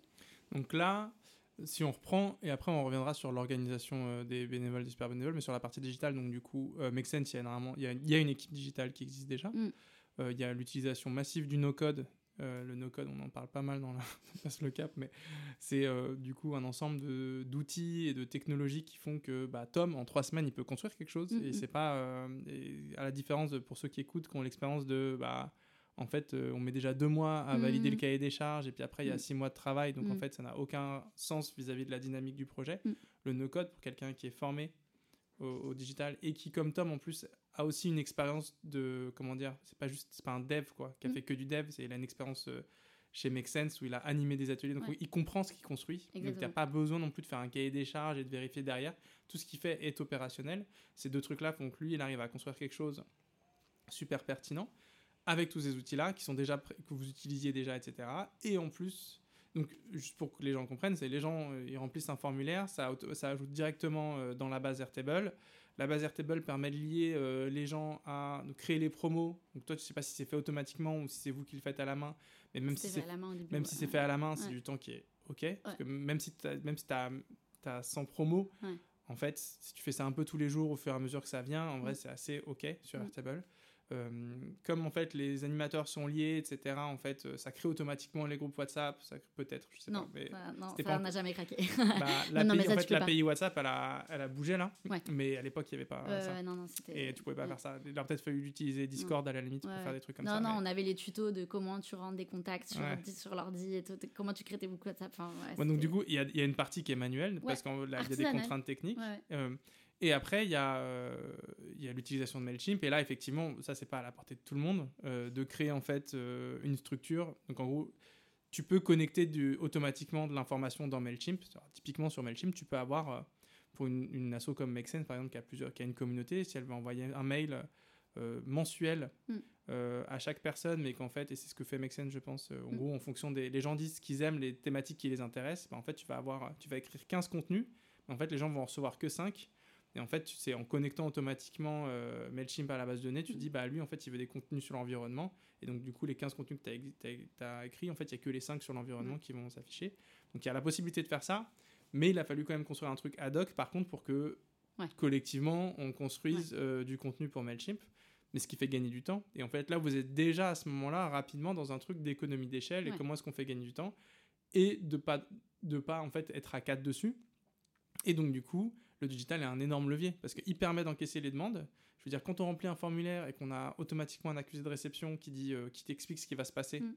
euh, bah, du coup, la personne, elle reste, euh, mm. elle reste présente. Et comme en fait, tout est digitalisé, le flux, il vient. C'est-à-dire que si on dit dans deux jours, tu vas recevoir un mail, bah, en fait, le mail, il est déjà programmé. Donc, il y a en fait, l'accueil, il est bien fait, etc. et, et, après, en plus, il y a la possibilité d'aller plus loin. Ce qui est l'intérêt de chez Mexen d'avoir une équipe mm. digitale qui est très digitalisée, c'est de construire des trucs qui sont pas si simples à faire, mais qui permettent en fait de craquer des trucs qui commencent à devenir très galères. Dans, et dans un truc où potentiellement vous auriez pu vous dire bon bah c'est pas grave, euh, les gens vont pas, on, fait pas participer, mais c'était clé, j'imagine, que les bénévoles en fait participent à la rédaction des mails et à l'amélioration. Bah, en fait c'est ça qui a aussi permis euh, qu'on passe à l'échelle, euh, c'est que du coup assez rapidement. donc on avait ce rôle de participant, de mobilisateur, et en fait il y a il y a certaines personnes qui avaient envie d'aller plus loin et on, on, nous, on l'avait pas du tout imaginé. On l'avait pas anticipé, on n'avait pas prévu ça, mais on a commencé à se dire peut-être qu'on pourrait créer un autre rôle, super mob, etc. Et ça, c'est venu de, euh, de cas très concrets, de euh, euh, Nassim, euh, que je salue, que j'adore et, qui travaille chez GBD aussi euh, maintenant, qui était mobilisateur sur le programme et qui me dit faut un kit de com, faut parler de ce programme à tout le monde, c'est trop bien, faut que tout le monde le fasse, etc.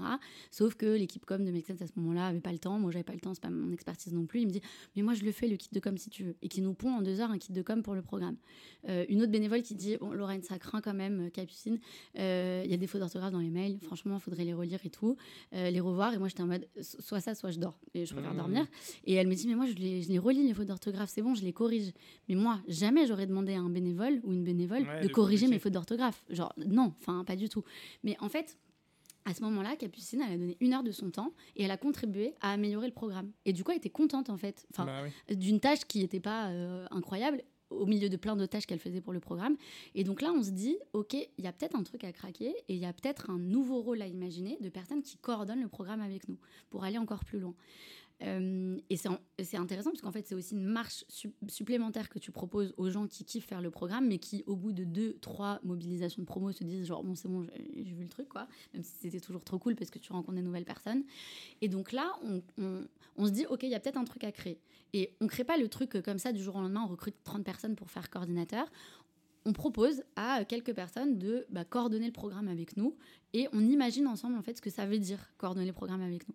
Et donc là, il y en a qui disent moi je veux bien aller chercher de nouveaux partenaires, moi je veux bien accueillir les nouveaux mobilisateurs, faire la formation avec toi Lorraine, etc. Enfin voilà, donc on commence à, tâter le terrain avec plein de, tâches, euh, de missions. Euh, euh, et on voit ce que les gens aiment faire ou pas, et on comprend un peu à quoi pourrait ressembler ce nouveau rôle. Et donc, du coup, on crée ce nouveau rôle de super mob. Euh, et encore une fois, qu'est-ce que ça veut dire créer? C'est exactement ce que je viens de dire. On crée des liens avec certaines personnes. Et puis, en fait, on les met dans la même boucle WhatsApp.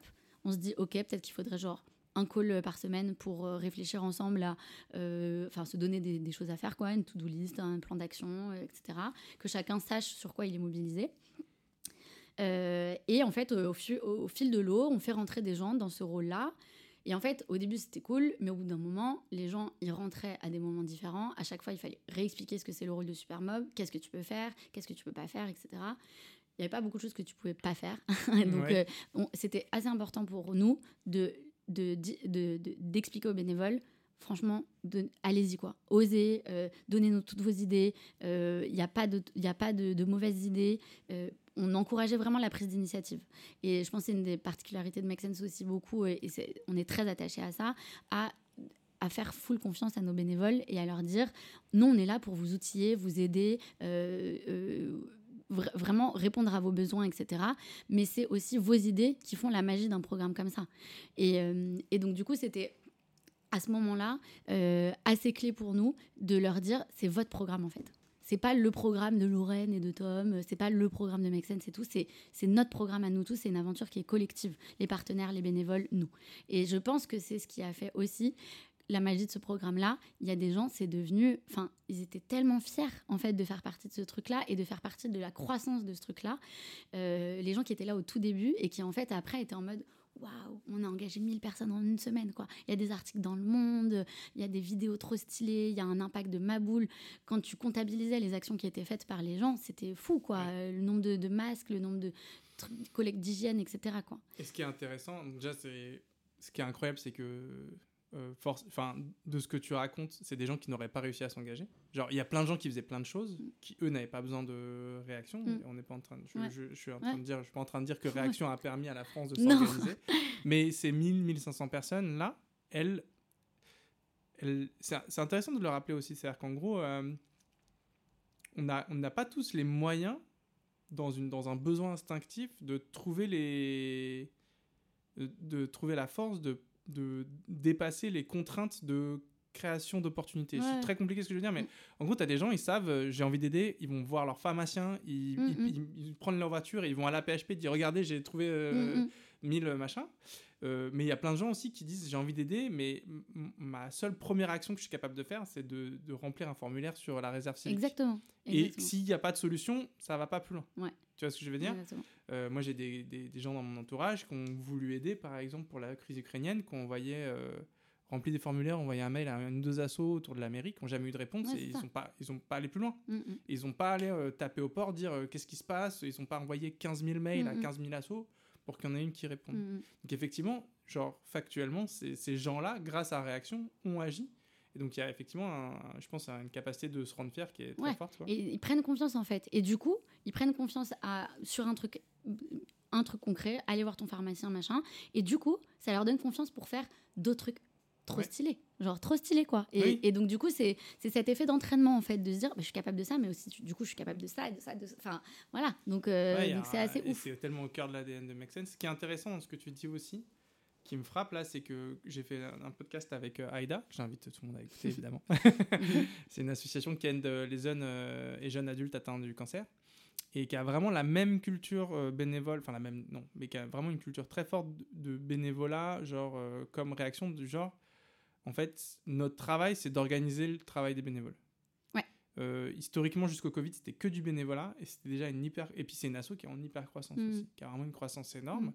Euh, vraiment qui je trouve vraiment génial, comme toutes les assos que j'écoute, mais sur, le, sur la culture bénévole mm. et sur en fait la place des bénévoles dans l'activité, ça me fait vraiment écho parce que en gros, chez AIDA, si j'ai bien compris, euh, le pôle partenariat, il y a en général un employé qui va coordonner les bénévoles qui veulent travailler là-dedans. Mmh, mmh, mmh. Et en gros, et, si je me trompe pas, chez Mexen, c'était pas encore euh, avant réaction, il n'y avait pas cette culture de faire travailler les bénévoles comme des employés. Ouais, alors après, on, justement, euh, en fait. pas autant en tout cas. Non, non, mais, ce que je veux dire? Et puis, moi, j'aime pas trop le truc de dire faire travailler les bénévoles, parce que pour moi, c'est genre il s'engage, tu vois. Oui. C'est de l'engagement. C'est voilà, c'est vraiment la différence qu'on fait aujourd'hui chez Make Sense et qu'on a toujours fait en fait. Le, tout premier salarié Make Sense, c'était un community developer. Donc c'était quelqu'un qui était là pour venir en support à la communauté de bénévoles. Et je pense que c'est un, truc intéressant parce qu'en fait, euh, on a toujours vu les équipes salariées comme au service des idées des bénévoles, euh, de, voilà, de leurs besoins, de leurs envies, de les traduire en format d'engagement, en formation, en, etc. Et c'est exactement ce qu'on a fait aussi. Enfin, sur Réaction, on était un peu plus proactif sur on design le truc, mais en fait, au fur et à mesure, les, ces rôles de supermob, ils étaient clés parce que ça correspondait vraiment à notre ADN mmh. de on le fait ensemble et on vous fait confiance pour euh, améliorer le programme. Et donc, en fait, vraiment, il y a un moment où... Euh, il y avait des supermobs qui étaient en charge des thématiques et qui savaient beaucoup mieux que moi euh, ce qui se passait dans le programme Personnes sans abri, par exemple, mm. pour venir en aide aux personnes sans abri. Et, ce moment-là, moi, je le trouve ouf, parce qu'en fait, c'est ce moment-là où tu dis que tu as bien fait ton taf mm. et que c'est OK, en fait, parce que tu es, plus en confiance que eux le gèrent que toi. Et ça, je trouve ça assez incroyable. Et ce truc de fierté, en fait, euh, j'insiste un petit peu là-dessus parce que je pense que c'est ultra important. Euh, on faisait des calls de clôture à la fin de chaque, semaine. Euh, on mettait tous les participants et on leur disait regardez tout ce qui s'est passé dans toutes les promos, euh, dans toutes les thématiques, etc. Et c'était des moments où on se retrouvait, genre parfois à des calls à 300 euh, de toute la France et tout. On commençait toujours avec des petits jingles, des petits trucs, on chantait, machin.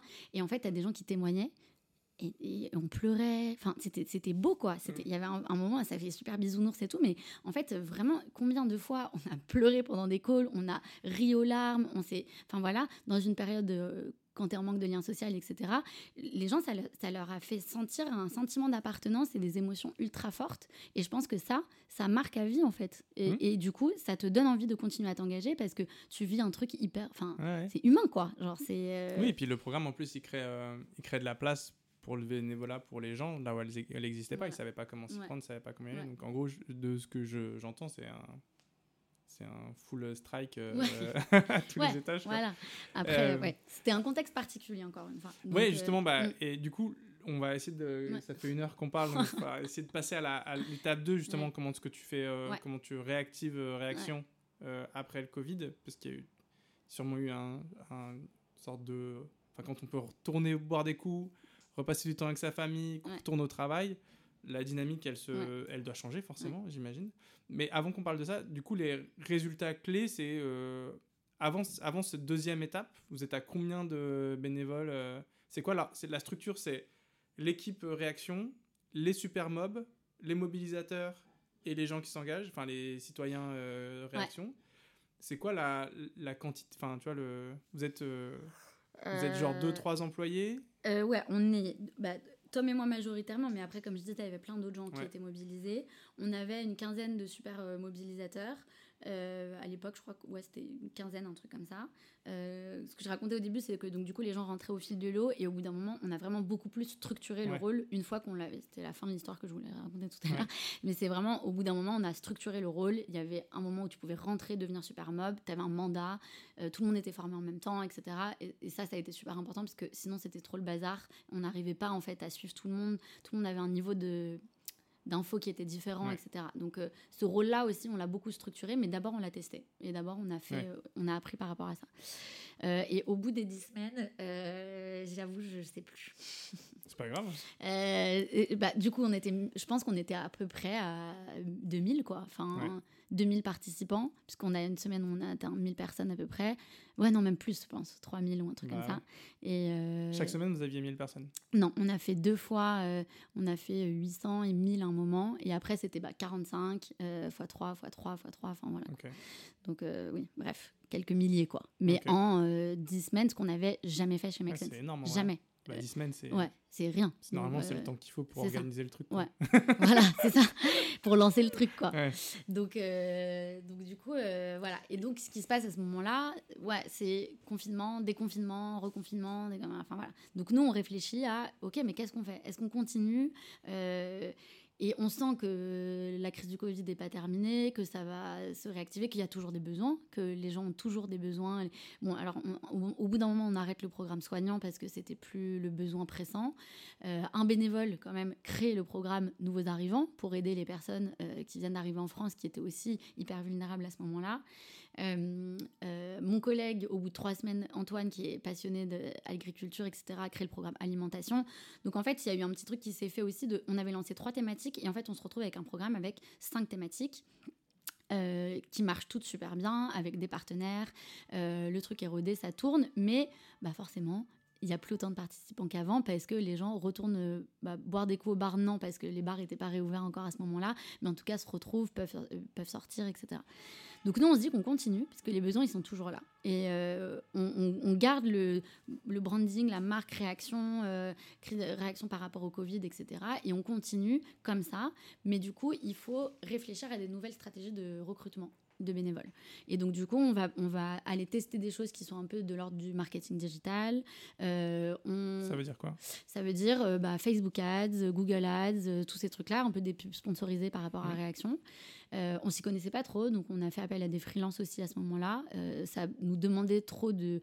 On n'avait pas le budget de recruter des gens, donc du coup, on se dit on va se reposer sur des agences ou des, ou des freelances qui ont l'expertise et qui vont nous aider à un instant T. Et après, on a compris comment nous-mêmes gérer ça. Tom en parlerait beaucoup mieux que moi.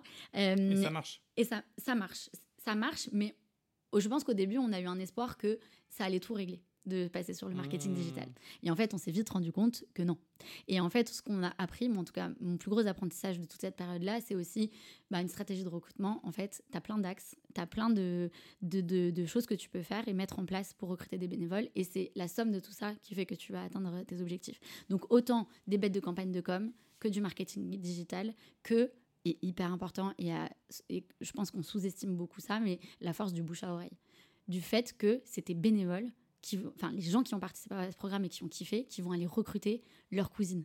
Et toi, tu peux faire tout ce que tu veux, mettre les campagnes sponsorisées, machin, euh, marketing digital à balle. Il y a moyen que tu n'atteignes jamais la cousine de Pascal, en fait. Et, et, que lui, avec un message WhatsApp, avec le fait que juste il en parle, il va l'embarquer. Et donc, on a beaucoup travaillé. Qu'est-ce qu'on dit et qu'est-ce qu'on met dans les mains des, participants à la fin pour qu'ils puissent parler du programme Et donc, il y avait vraiment euh, euh, un kit de communication du programme de voilà un message que tu peux poster dans ta boucle WhatsApp familiale, voilà un message que tu peux mettre sur les réseaux sociaux, euh, sur LinkedIn, sur Insta. Donc, tu sais, les visuels, le truc. Et on a beaucoup travaillé le, le qu'est-ce qu'on écrivait dans ces messages-là. une autre structure que je trouve qui le fait très bien, c'est Time for the Planet.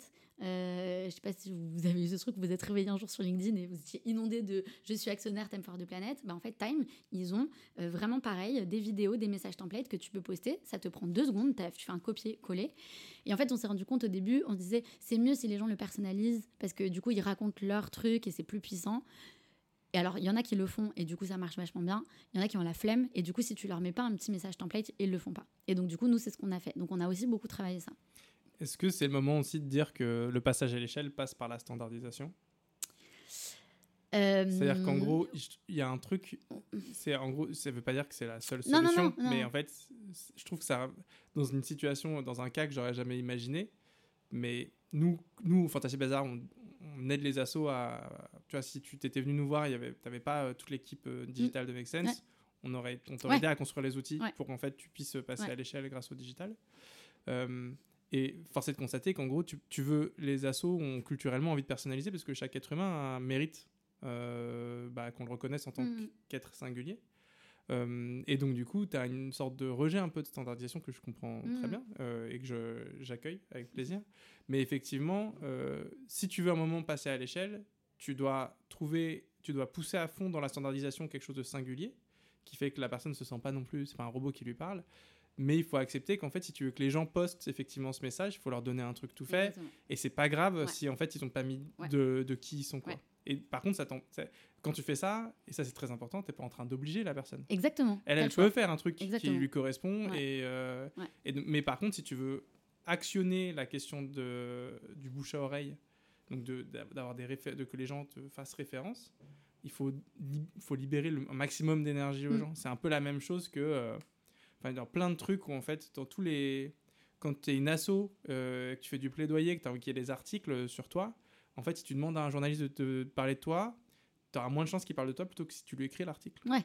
Avec l'angle qu'il faut, etc. Donc là, c'est un peu pareil. Quoi. Il y a un truc de, euh, si tu veux que les gens tu vas favoriser des actions, il faut mm. libérer de l'énergie. Euh, et donc, comme ça, bah, mm. tu leur donnes des choses toutes faites, qui sont du coup potentiellement pas ce qu'elles ont écrites, mais t'augmentes Comme quand on écrivait nos propres lettres de recommandation et qu'on demandait à nos maîtres de stage de les signer. Exactement. bah, Parce qu'ils disaient, ouais, ouais, grave chaud, mais écris-la moi. Ouais, bah, voilà, c'est ça. Mais euh, moi, ce que je trouve intéressant dans le mot standardisation, t'as vu ma tête quand tu l'as dit. Bah, en fait, c'est vrai. Genre, euh, t'as un peu le, ce truc de rejet, etc. Parce que moi, je pense que notre utilisation des outils, elle nous a permis de nous concentrer sur ce qu'on fait le mieux, c'est l'humain. Et donc de dégager tout le temps où j'ai plus de valeur ajoutée, moi, à faire des boucles WhatsApp à la main, à machin, à truc, enfin voilà, pour que chaque promo ait une expérience de ouf et à sa manière et que ce soit unique en fait. Euh, chaque promo elle a été unique dans Réaction. Il y a eu un truc de ouf qui s'est passé parce que c'était 15 individus différents à chaque fois et donc forcément il y a des trucs magiques qui se créent. Et je pense que toute la structure digitale qu'on a créée autour, euh, elle a fait qu'on a pu se concentrer sur ça et donc bah, par exemple, les formations pour les mobilisateurs, euh, tout était tellement bien travaillé en amont que c'était concentré sur c'est quoi vos questions et à rassurer les gens de genre ça va être trop bien, vous allez trop kiffer, etc. Et c'était plus ça qu'on voulait transmettre comme énergie dans les formations que opérationnellement qu'est-ce qui va se passer. Forcément, tu es obligé de passer par là et d'expliquer euh, genre un peu ce qui va se passer jour par jour, etc. Mais on avait vraiment envie de se concentrer sur il faut mettre le le feu, quoi. Il faut, voilà, c'est ça qui est important. Et je suis ravi que tu dis ça parce que nous, c'est un truc, les assos. Euh, moi, j'ai pas peur du mot parce qu'en fait, je mm. vis tous les jours à construire des choses mm, comme mm. ça. Et je le dis aussi pour choquer parce qu'en fait, il faut le décomplexer, ce mot-là. C'est pas grave, tu vois, là, j'ai vu ta gueule. je me suis dit, bah oui, mais c'est vrai. Tu vois, et donc, en fait, je pense que c'est important pour que les assos se rendent compte que oui, elles standardisent. Une fois que tu affrontes le truc et que tu vois qu'en fait, le résultat, c'est ce que tu viens de dire, parce que nous, on n'arrête pas de dire, c'est en fait, c'est vous qui décidez quand ça commence et quand ça finit. Et nous on, est, nous, on est les experts du digital, mais on n'est pas experts de, de, vos bénéficiaires, mm. de votre public. C'est à vous de nous dire non, non, ça, ça ce, ce, ce, ce message-là, on va pas l'automatiser. C'est moi qui vais l'écrire, parce que ça, c'est le cœur de mon impact auprès de mes bénéficiaires. Et donc là, ça, c'est moi qui vais l'écrire, etc. Nous, on dit, mais très bien. Et donc là, ce que tu dis, c'est parfait. C'est-à-dire qu'en fait, effectivement, le but, c'est pas non plus que ce soit une intelligence artificielle qui anime la communauté. Exactement. C'est un être humain. Et, que, et, donc, en fait, et même si c'était possible, bah, vous auriez dit non. C'est là, où, là où on n'est plus. Euh, où on perd notre valeur en fait, etc. Moi, je pense que ma crainte et notre crainte, c'était plus, euh, on n'a pas envie que les gens ils aient l'impression de parler à un bot. C'est exactement ce que tu dis, tu vois. Et donc en fait, c'est dans l'utilisation des outils, comment tout ce que tu fais, euh, rend le truc humain. Donc en fait, dans nos typeforms, tu as des trucs super ludiques, euh, tu as des, des blagues, enfin voilà, des, choses comme ça. Dans les mails de formation, bah, euh, c'est fun, c'est engageant, on tutoie, il y a quelque chose de... On, essaie de créer de la proximité, même dans un truc qui est standardisé. Et qui vous ressemble. exactement, et c'est notre ADN. après, quand il parle à quelqu'un de Make Sense en mobilisateur, il y a un lien avec ce qu'ils ont lu. Et ils se disent pas ah ouais, mais en fait, euh, c'est du bullshit, quoi. Parce qu'en fait, euh, tu as fait le mieux que tu pouvais pour être qui, ce qu'ils vont vivre dans les outils. Il nous reste euh, un quart d'heure. Allez. On, va essayer. si tu peux résumer rapidement l'étape d'après, c'est pas grave. Il y a un autre truc aussi qui était intéressant que tu as évoqué. J'aimerais qu'on garde le temps d'en de d'en parler. C'est le fait que tout était en visio, mais que vous avez remis du physique. et pourquoi? Euh, etc. Bah, du coup, euh, donc, euh, comme je disais, confinement, déconfinement, etc. Là, on se dit, OK, bon, pendant ces périodes-là, on maintient réaction, entre guillemets, pas telle quelle, parce qu'on passe de une semaine à deux semaines. On se rend compte que les gens, une semaine, c'est trop peu. Il y a besoin d'un week-end entre les deux. On fait plus d'école tous les jours parce que c'est plus, plus tenable. On adapte, voilà, on s'adapte, on, on, teste des trucs et donc on teste ce format un peu différent. et, et la réflexion, à ce moment-là, c'était toujours réaction, crise du Covid, etc. Et au bout d'un moment, au, fil, au fur et à mesure des mois et, que tout ça se repasse, donc on reconfine, on relance le truc, ça remarche. Euh, enfin, je veux dire, pas ça, pas que ça a marché plus, mais on a re cet effet un peu boule de neige parce que, bah, pareil, les gens sont reconfinés. Au bout du troisième confinement, euh, ça, voilà, il y a cette logique-là qui se, qui se met en route. Euh, et donc, on continue. on change un petit peu le format, mais on continue quand même. et c'est après tout ça euh, une fois que le Covid euh, avait un petit peu plus passé, euh, qu'on se pose vraiment la question de qu'est-ce qu'on fait? Est-ce qu'on maintient ces programmes-là? Et là, on se dit, en fait, être aiguillé dans ton passage à l'action, c'est un besoin qui existait avant le Covid, c'est un besoin qui existe après le Covid. Et donc, du coup, on va faire de réaction un programme d'engagement citoyen pas un programme d'engagement citoyen pour résoudre, euh, pour euh, faire face à la crise, mais juste un programme d'engagement citoyen tout court pour faire face aux multiples crises qui traversent le monde aujourd'hui. exemple, là, la réflexion a été de dire, est-ce qu'on lancerait pas un programme sur le climat? Euh, les gens le demandaient un petit peu. Euh, pourquoi est-ce que vous lancez pas un truc comme ça, etc. Nous, on avait envie. Et donc, on prend un peu le temps à ce moment-là et on se dit, OK, bah, en fait, on va, on va, on va continuer réaction. C'était un peu euh, voilà, une décision collective de ça a bien marché, on a du financement, on en reviendra peut-être un petit peu là-dessus après, mais c'est un programme qu'on a eu plus de facilité à financer que euh, l'engagement citoyen chez Make Sense avant ça, parce que c'était concret. On aide les gens à aider, ils font des actions sur des causes, etc. C'était assez concret quoi, à ce moment-là. Et donc, du coup, on continue. Euh, on réfléchit à l'équipe, etc. Mais on continue, on est toujours en binôme avec Tom. Euh, on recrute une stagiaire.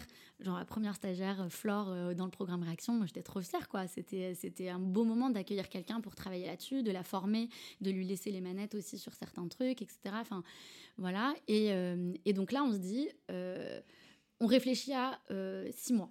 Tu vois, c'était un truc, c'était, on essayait de réfléchir à qu'est-ce que ce serait dans trois ans, qu'est-ce que ce serait dans dix ans, mais le contexte était tellement mouvant que c'était difficile en fait à ce moment-là. Et donc du coup, il y a ce moment, dit, on continue, on lance un programme climat. Euh, euh, et, c'était assez chouette de lancer le programme climat parce qu'on a eu le temps de le lancer. On l'a pas fait en trois jours. On a fait euh, un benchmark, on a regardé ce qui se passait autour, qu'est-ce qui manquait comme, comme truc pour agir sur le climat. On a choisi les partenaires avec qui on avait envie de bosser. Enfin, il y avait quelque chose d'assez assez chouette dans le lancement du programme, du programme climat que, que, Tom a piloté. Et, ça, c'était un, super beau moment aussi parce qu'on s'est dit, bah, c'est un programme de réaction à un autre type de crise, quoi, un, autre type de crise. Donc c'est ça qui s'est passé à ce moment-là. Euh, et là, nos enjeux, bah, ça a été plus euh, tout, ce dont on vient de parler sur le recrutement, parce qu'on se rend bien compte que euh, on a plus de difficultés à remplir les promos, que les gens sont moins actifs dans les promos. Donc on essaye à chaque fois de travailler tous ces trucs-là. Les roadmaps qu'on se faisait, c'était toujours comment augmentes le nombre de personnes qui, font, qui rentrent dans le programme, mais aussi le nombre de personnes qui sont actives dans le programme. C'est un autre enjeu, parce que tu peux avoir 15 euh, inscrits, si les 15 ils, font rien, euh, c'est juste des beaux chiffres, et en fait ça sert à rien.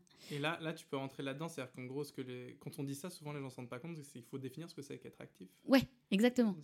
c'est quoi T'as fait une action, t'as fait 10 actions, c'est des questions qu'on s'est posées donc c'est des questions que tu te poses dans ta réunion, et en fait, si tu te les poses pas, tu as l'impression que tout le monde est d'accord sur. Si tu l'as jamais fait, tu te dis, bah, actif, c'est actif. Et en fait, non. Et là, vous avez aussi tous les moyens d'identifier les. Comment est-ce que tu. Euh, toutes les statistiques que vous avez, ça c'est cool. C'est-à-dire que vous avez tous les inscrits. Vous avez leur présence au Zoom ou pas? Euh, Non, on n'avait pas les présences au Zoom. On avait. Euh, on, a essayé, on a essayé de faire un système, d'un système de remontée des actions où en fait c'était les animateurs de promo qui remontaient les actions qui étaient faites par leurs participants. Et ça, ça a été super difficile puisqu'en fait c'était, c'était difficile à faire pour. C'était, c'était compliqué. Mais c'était notre seule source d'infos aussi par rapport à ça. Donc on insistait beaucoup. Et c'était un peu la partie relou pour les mobilisateurs. Mais ils le faisaient parce qu'aussi, on, on leur... enfin ils le faisaient pas tout le temps, mais on, on, courait après ces infos. Et, après, il y avait les aussi. Ouais. Et, après, il y avait les mesures d'impact. Donc, euh, début de programme, fin de programme, les gens remplissaient un formulaire. Pas tous. Euh, et donc, du coup, il y, y, avait trois formulaires de mesures d'impact. Un juste avant de commencer pour essayer de, de qualifier les gens. Est-ce que c'était des gens qui s'étaient jamais engagés? Enfin, nous, on voulait avoir des données comme ça sur euh, réaction. Euh, juste à la fin de ton programme, ok, bah, qu'est-ce que tu as fait? Qu'est-ce que tu as aimé, moins aimé, etc. Et c'est quoi l'impact que ça a eu sur toi? Et donc, du coup, il y avait plusieurs euh, réponses possibles de bah, j'ai pris confiance dans ma capacité d'action. C'était ça qu'on voulait chercher comme info. Et c'est ça qui est important aussi auprès de. pour aller chercher des fonds, pour crédibiliser aussi ce qu'on faisait, légitimer l'importance de. Enfin, la, qualité du programme, etc. Vérifier que vos, vos, itérations, elles marchaient aussi. Voilà, c'était... Parce, parce qu'à la fin, quand tu as autant de gens qui répondent à des formulaires, tu vois les pourcentages augmenter ou ouais, c'est ça. Et donc, du coup, c'est ça qui te permet de dire qu'est-ce qu'on doit travailler dans les six mmh. prochains mois.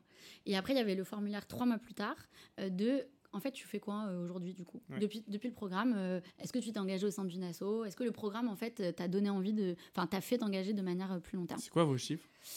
Euh, alors, on avait 60% euh, des gens qui nous disaient euh, que le programme leur avait donner envie euh, de continuer à s'engager et à peu près 40% qui, le, qui continuent à s'engager derrière. Ouais, c'était assez ouf. De différentes manières. Soit en continuant des actions de solidarité à l'échelle de son quartier, soit en s'engageant dans une asso, etc. Enfin, voilà. Donc ça, c'était des beaux chiffres pour nous aussi à valoriser parce que bah, du coup, c'était c'est devenu vraiment la raison d'être de ce programme, donner envie d'engager avec, enfin, être un tremplin de l'engagement, quoi, en gros. Et donc, du coup, euh, voilà, c'est un peu comme ça. Et donc, à ce moment-là, quand on pense au contenu du programme et à ce qu'on fait, euh, comment est-ce qu'on repense le contenu, on se dit que les gens, ils ont envie de se rencontrer dans la vraie vie. Ils en ont tous marre des Zooms. On a été confinés pendant hyper longtemps. Et donc, du coup, on essaye déjà de faire des promos par ville. Donc de regrouper les gens par ville, d'avoir des mobilisateurs par ville, c'était pas toujours possible. Donc, euh, enfin voilà, et de, de, de manière, enfin Enfin, et du coup de les aider à se retrouver et à leur proposer de se retrouver, de faire des actions dans la vraie vie. Donc ça, ça change un peu la donne parce que c'était complètement différent de ce qu'on faisait pendant le Covid. Euh, euh, voilà. Et après, ce qui était assez intéressant. Là, le programme, il ressemble à quoi euh, rapidement? C'est genre, c'est, c'est dure combien de temps? Deux semaines. C'était toujours deux toujours semaines. Toujours 15 personnes? Toujours 15 personnes. Toujours un mobilisateur, un super mob Ouais, enfin une trentaine, quarantaine de super, trentaine de super mobilisateurs qui étaient sur des mandats de six mois. Donc c'est à ce moment-là que là, on crée vraiment le mandat Supermob avec un début, une fin, euh, et, euh, et qu'on on, met vraiment beaucoup d'énergie à chouchouter les Supermobs et à les accompagner, parce qu'en fait, si eux sont bien accompagnés, après, ça ruisselle sur tout le truc. Et eux, ils gèrent des... Enfin, ils gèrent, en tout cas, ils sont responsables de, de groupes, les Supermobs. Ils sont responsables de mobs. Donc eux, ils animent... Les animateurs. Les animateurs. Ouais. Euh, et donc, eux, tu leur crées plein d'outils pour qu'ils puissent animer les animateurs. et c'est là, c'est eux qui sont en contact direct avec Make Sense. Ouais. Les animateurs, ils sont en direct avec les super mobs. Ouais, et nous, une fois en formation. Et de temps en temps, euh, ok. Et, les participants. Et, les participants. Et donc, tu fais du. Et donc là, c'est deux semaines. Et c'est quoi le. Dans les deux semaines, tu as combien de réunions physiques? Tu vois, si, tu... si asso devait euh, récupérer la substance moelle de ce qui marche. Ouais. Euh, alors, sur les deux semaines, tu avais donc un, un call au début, un call à la fin, toujours. Avec qui? Avec tous les participants. Euh, alors, le premier call, c'était tous les participants de ta cause. Et le dernier call, c'était tout le monde ensemble. Parce qu'on voulait l'effet de genre, vous êtes mobilisés sur une cause, mais en fait, euh, il y a plein de choses d'autres qui se sont passées. Et du coup, c'était aussi pour donner envie aux gens de faire l'autre programme. Et donc, du coup, tout le monde ensemble, c'est toute la France ou toutes les villes, chaque ville? Toute la France. Toute la France. Tout, le monde. Donc, euh, donc ça, c'était toujours des moments super chouettes pour tout le monde, pour euh, se, retrouver, même pour les super mobs, pour voir l'impact de, de, de, tout ce qu'ils ont fait, etc. Et entre, tu avais euh, en gros deux calls par semaine ou un truc comme ça, je crois, pour, parce que tu avais les boucles WhatsApp, le contenu et les appels en visio qui étaient là pour donner l'énergie aussi, faire en sorte que les gens ils échangent. Moi j'ai fait ça, moi j'arrive pas à faire ça, moi le truc, on pourrait aller faire ci ensemble, etc. Euh, et après, bah, du coup, les gens agissaient euh, au coin de chez eux, euh, collectivement, en se retrouvant, etc. Et voilà. Et ils se voient en physique euh Ils se voient en physique, il y, en a, il y en a qui le font, pas tous. Euh, ça marche, ça marche pas, etc. Donc on a essayé de réfléchir un petit peu à ça. Et euh, là, donc, pour faire un peu un, accéléré, mais du coup, en juin dernier, on a pour la première fois fait un programme 100% présentiel. Donc c'était vraiment, c'est réaction dehors. Et donc du coup maintenant, c'est réaction. Et la seule formule de réaction qu'on propose aujourd'hui, c'est un mobilisateur par ville qui va euh, mobiliser 15 personnes de sa ville, euh, qui va trouver des actions à faire dans sa ville, etc. Donc on a changé de logique. Enfin, pas vraiment, mais euh, c'était un, il fallait repenser le programme. Tu n'as pas changé d'objectif, mais tu as changé de, totalement de fonctionnement. Ouais, exactement. Et ça marche? Et ça marche. On a eu. Euh, enfin, c'était assez. Ma boule, ce qui s'est passé là euh, en, en, juin, il y a eu des centaines de mobilisateurs dans toute la France, en fait. Hmm. Donc, c'est quand même un truc euh, assez ouf. Font ça 80. Bars, ils organisent, ouais, ils, se sont retrouvés, bah, ils se sont retrouvés dans. Le premier truc, c'était un parc pour parler d'alimentation. Et donc, chacun devait ramener un petit truc à grignoter qu'ils avaient préparé. Après, et après, en fait, chaque mobilisateur allait trouver des actions à proposer en fonction de ce qui se passait dans sa ville. On proposait aussi des actions un peu plus standardisées que tu peux faire, genre une clean walk. En fait, tu peux aller ramasser des mmh. mégots et des trucs, euh, voilà, euh, machin, mais tu peux aussi aller contacter euh, la cloche qui est dans ta ville pour aller faire une chorale avec les personnes sans abri ou la Chorba pour distribuer des plateaux aux personnes sans abri, etc. Quoi. Donc, Donc là, Make Sense au niveau de l'équipe est plus responsable d'organiser l'aiguillage avec les assos. Quoi. C'est dans chaque ville, les mobilisateurs et les super mobs, en fait, engagent des partenariats avec des assos pour, trouver des, pour construire des choses. Et après, les, les, les, bénévoles, eux, ils sont en mode Ah, lui va faire ça, bah vas-y, je vais aller avec lui. Quoi. Donc bah les promos, elles se créent même toutes seules. Euh. Enfin, les, engagements Non. Alors, on, avait, on a quand même toujours des forts partenariats associatifs et on va renvoyer vers les assos parce que c'est quand même plus facile, on connaît. Faut aider aussi. exactement. Mais du coup, on, encourage les gens aussi parce qu'en fait, il y a plein d'assos que nous, on connaît pas, on n'est pas dans les villes et on sait pas tout ce qui se passe tout le temps. Et donc, du coup, on fait beaucoup plus confiance aux mobilisateurs pour trouver les actions. Quoi. Donc, euh, donc ça, c'était assez intéressant. Et un autre truc, peut-être juste pour revenir sur euh, tout ce qui s'est passé. En fait, euh, le programme Réaction, il y avait cinq thématiques. Et en fait, ça nous a permis d'avoir un programme euh, au moment où il y a eu, euh, par exemple, la crise afghane, la crise ukrainienne, etc., d'avoir un programme qui était tout prêt pour aussi réagir à l'actualité de manière hyper forte. Parce qu'en fait, on avait par exemple un programme pour venir en aide aux personnes nouvellement arrivées en France. Et donc, bah, au moment de la crise afghane, on avait juste entre guillemets à changer un peu le contenu du programme, mais le programme était déjà là en fait. Toute la pédagogie autour de pourquoi il faut accueillir les nouveaux arrivants, pourquoi c'est important, etc. C'était déjà là. On a juste adapté des trucs quoi. Et, donc du coup, je crois que ça, ça, a été un, super atout pour Make Sense aussi pour euh, pour euh, montrer qu'on réagit à l'actualité et qu'on a une capacité de réaction qui est super forte. Et, je pense que c'est ce qui a fait aussi la notoriété de Make Sense, euh, ce qui a construit cette, notoriété-là aussi au fur et à mesure du temps avec ce programme Réaction, c'est le fait de dire Ouais, mais Make Sense, ils sont trop forts, ils lancent des trucs comme ça hyper rapidement. En fait, au moment de la crise afghane, on n'a rien lancé. C'était déjà lancé. Et c'est juste qu'on a adapté un truc qui existait déjà.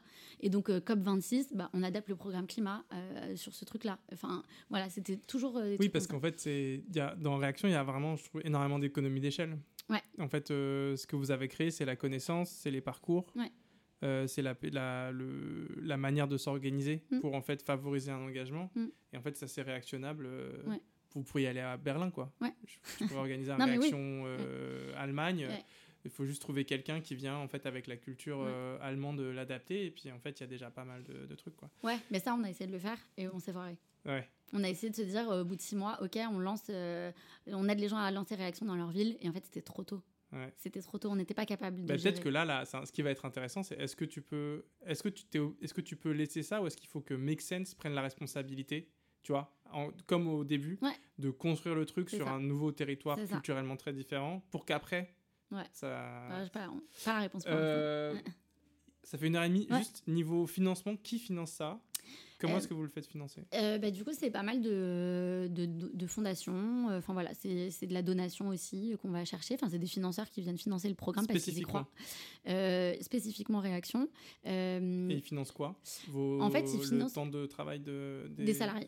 Ouais, et, et les, la, structure, l'infrastructure digitale et bah, la com et tout ça. Enfin, en fait, ça vient payer ouais, toute la machine. Et la personne publique, elle est un peu étrangère. Alors bah, là, ce qu'on a on a eu quand même, qui était aussi une grosse fierté, c'est qu'on a fait partie de l'accélérateur d'initiatives citoyennes, qui mhm. était euh, quelque chose du ministère de la Transformation, qui accompagnait des projets euh, euh, dans lesquels ils croyaient, des projets citoyens, des projets d'engagement. Et donc nous, on a postulé en disant,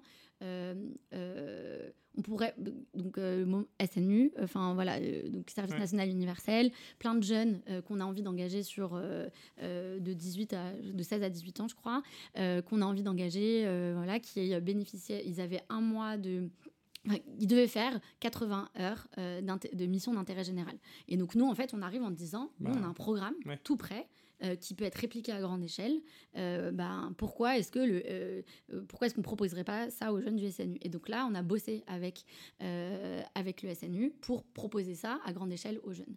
Donc là, c'est, on a fait des, pas mal de tests cette année. le SNU va évoluer. Donc, du coup, aujourd'hui, ça correspond plus forcément exactement. Pas très fixé, Voilà, on ne sait pas trop exactement ce qui a passé. Mais voilà, c'était un peu le moment où on s'est dit, OK, mais peut-être que ça va devenir une de politique publique, enfin, genre un truc qu'on va proposer. Bah, que le SNU, hein. Voilà. Et, et, c'est dans ce cadre-là où on a bossé pas mal aussi avec. Euh, et c'est vrai que ça, rejoint ce que je. En fait, en gros, là, ça rejoint aussi, euh, ça me fait penser à Solinum qui a eu euh, le plan France Relance. Ouais. Euh, qui fait pas du tout la même chose. Mm. Et le podcast, euh, je sais pas s'il est sorti, mais il sortira avec Victoria. Mais il y a un truc, genre, vous êtes sur toute la France, vous avez une capacité d'échelle qui est de passage à l'échelle qui est énorme. J'ai l'impression que ça ressemble à ce que à quelque chose que le gouvernement est en capacité de d'appuyer ou de financer ou de d'aider à déployer quoi. Mais on a dû beaucoup expliquer Hmm. ce que ce que c'était. On a passé beaucoup de temps à expliquer en fait aussi parce que c'était pas toujours très clair. Mais du coup, les gens ils font des, des, des, actions de votre structure, d'autres structures, mais du coup les mobilisateurs ils font quoi? Pourquoi il y a un animateur, etc. C'est des trucs de culture qui, qui, sont un peu surprenants en fait dans monde associatif qui n'existe pas forcément, etc. Toute cette structure de mob, super mob, etc. Je trouve que ça en fait je trouve que ça correspond à toutes les questions de financement de formation pour euh, sans capacité ouais et qu'en gros c'est un truc qui est assez naissant. Je pense que si tu allais voir des opcos, ils diraient bon, on a très bien compris, parce que ça ressemble à ça, genre un moment dans ta vie de... En fait, on te donne les clés, euh, tous les, toutes les assos qui travaillent sur euh, les personnes qui sont en recherche d'emploi, genre Active Action, euh, y croire réagir, etc., qui finissent par trouver des financements ça ressemble à ça. C'est qu'en gros, tu n'es pas en train de construire des objets, quoi. Il n'y a rien de palpable. C'est comment les gens, en fait, ça les change euh, en interne et comment sur le long terme. Donc ça veut dire qu'il faut que la structure, en fait, elle valorise, elle se dise, euh, ça sert à quelque chose sur le long terme que ces gens-là aient une, une autre posture. Et il faut que ce soit lié à des coûts. L'avantage de, des formations pour retrouver un emploi, c'est qu'en gros, toutes les personnes qui sont retrouvées un emploi, ça diminue, les coûts de Pôle emploi. Alors que toi, il faut peut-être que la personne publique, elle est en mode, bah, les coûts que ça m'enlève. Euh, Mais c'est difficile de faire comprendre l'intérêt de développer l'engagement citoyen. Et c'est pour ça que Réaction, je disais, on a eu plus de facilité à le faire financer parce que là, on était sur des causes. Et donc, du coup, en fait, ce que les gens, les financeurs voyaient, c'était l'impact sur la cause mmh. et sur les bénéficiaires, entre guillemets. Et donc, du coup, c'est pour ça aussi que notamment pas mal de nos financeurs, ça a été des gens qui sont venus financer une thématique.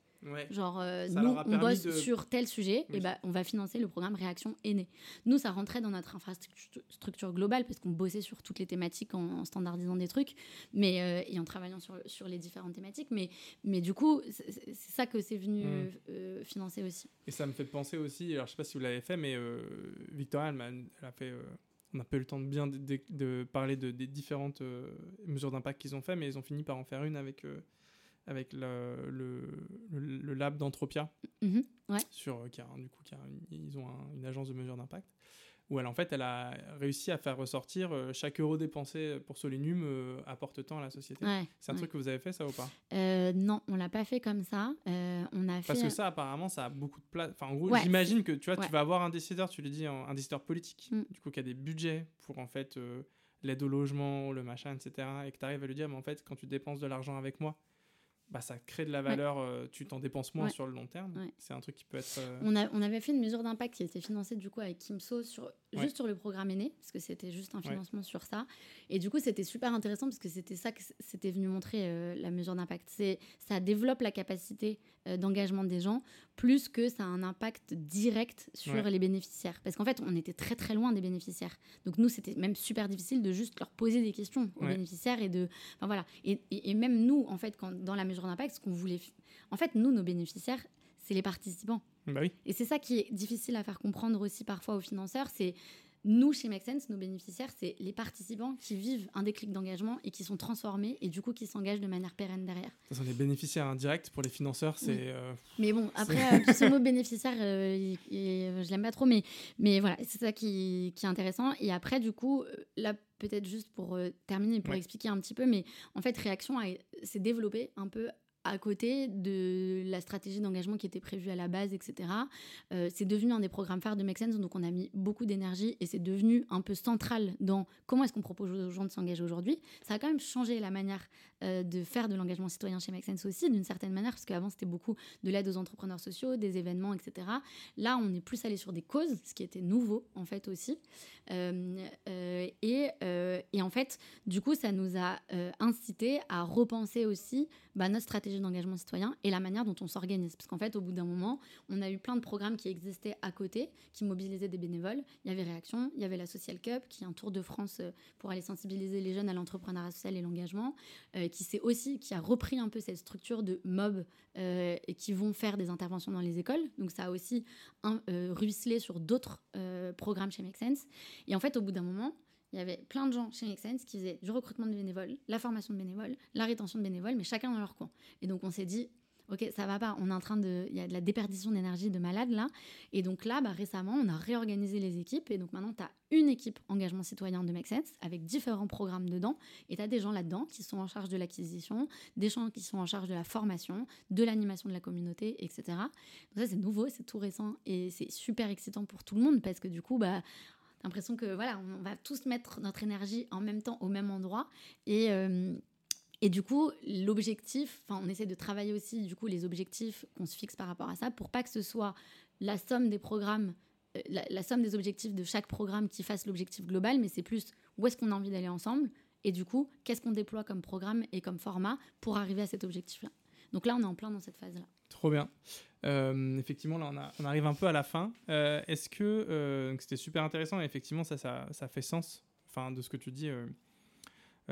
et pour clôturer, est-ce que tu as des, euh, des choses qu'on n'a pas évoquées que as, dont tu as envie de parler?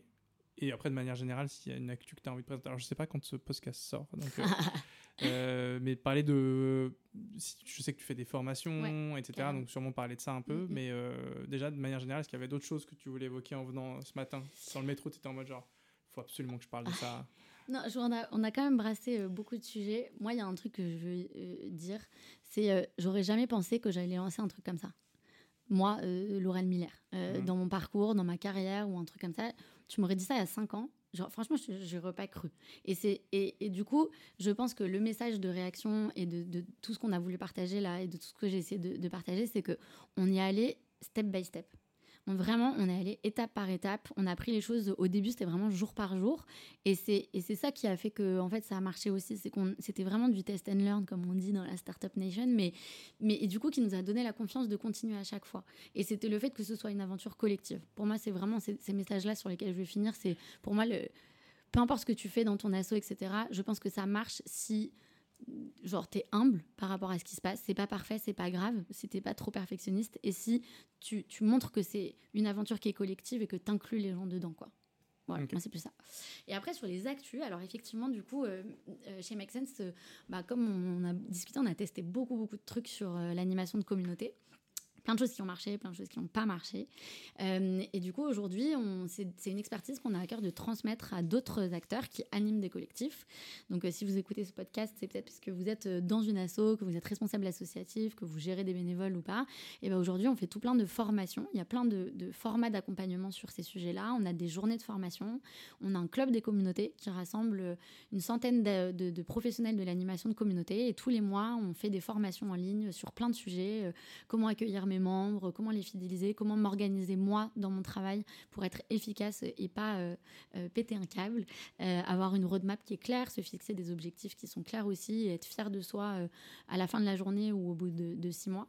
et donc du coup, si ça vous intéresse, vous avez juste à taper Club des communautés ou à me contacter sur LinkedIn, comme tu l'as dit au début. Et, et voilà, c'est aussi tout plein d'événements et de rencontres interasso qu'on organise à Paris et à Marseille pour bah, créer ce lien-là et faire en sorte que bah, on s'entraide en fait aussi, on s'inspire de ce qui a fonctionné ou pas fonctionné dans nos, dans nos, dans nos différentes structures euh, et qu'on se tente un peu moins seul euh, aussi euh, au quotidien. Je sais que ça peut être parfois compliqué de gérer des communautés de bénévoles et qu'on peut se sentir un peu solo dans son métier. Donc du coup, n'hésitez pas à vous joindre à nous. Il y a de la bonne humeur et des croissants généralement. Ouais, complètement. C'est pour ça qu'on a, on a créé aussi une communauté de chargés de partenariat. Ah oui. un peu le même, même, la même mm. dynamique de, en fait, ça fait du bien de parler de son métier en pair à pair. Mm parce que c'est un métier et que en fait euh, dans son assaut en général si on est trois à faire le même métier c'est déjà assez rare. Donc souvent en fait on est inscrit dans une dynamique globale mais on est seul ou à deux max avec un stagiaire mm. souvent euh, sur euh, une problématique. Mm. donc c'est cool effectivement de partager. Et là-dessus l'animation de communauté fait pas défaut.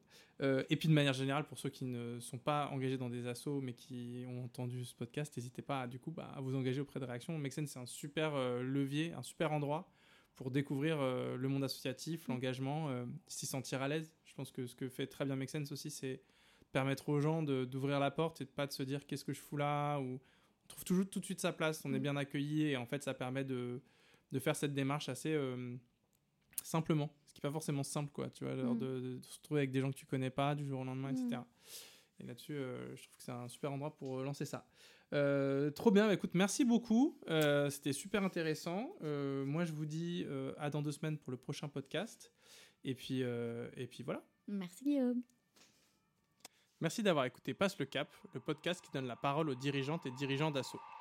Si cet épisode t'a plu, n'hésite pas à le partager autour de toi, à mettre des bonnes notes sur les plateformes Spotify, Apple, etc., à le liker sur LinkedIn quand je fais des posts, à me suivre sur les réseaux sociaux. Et de manière plus générale, n'hésite pas à suivre le Fantastique Bazar, on propose plein de choses pour les assos. On a une newsletter mensuelle qui fait de la veille d'appel à projet. On a des formations tous les deux mardis sur des sujets tech et plus larges. Et on a une communauté de chargés de partenariat.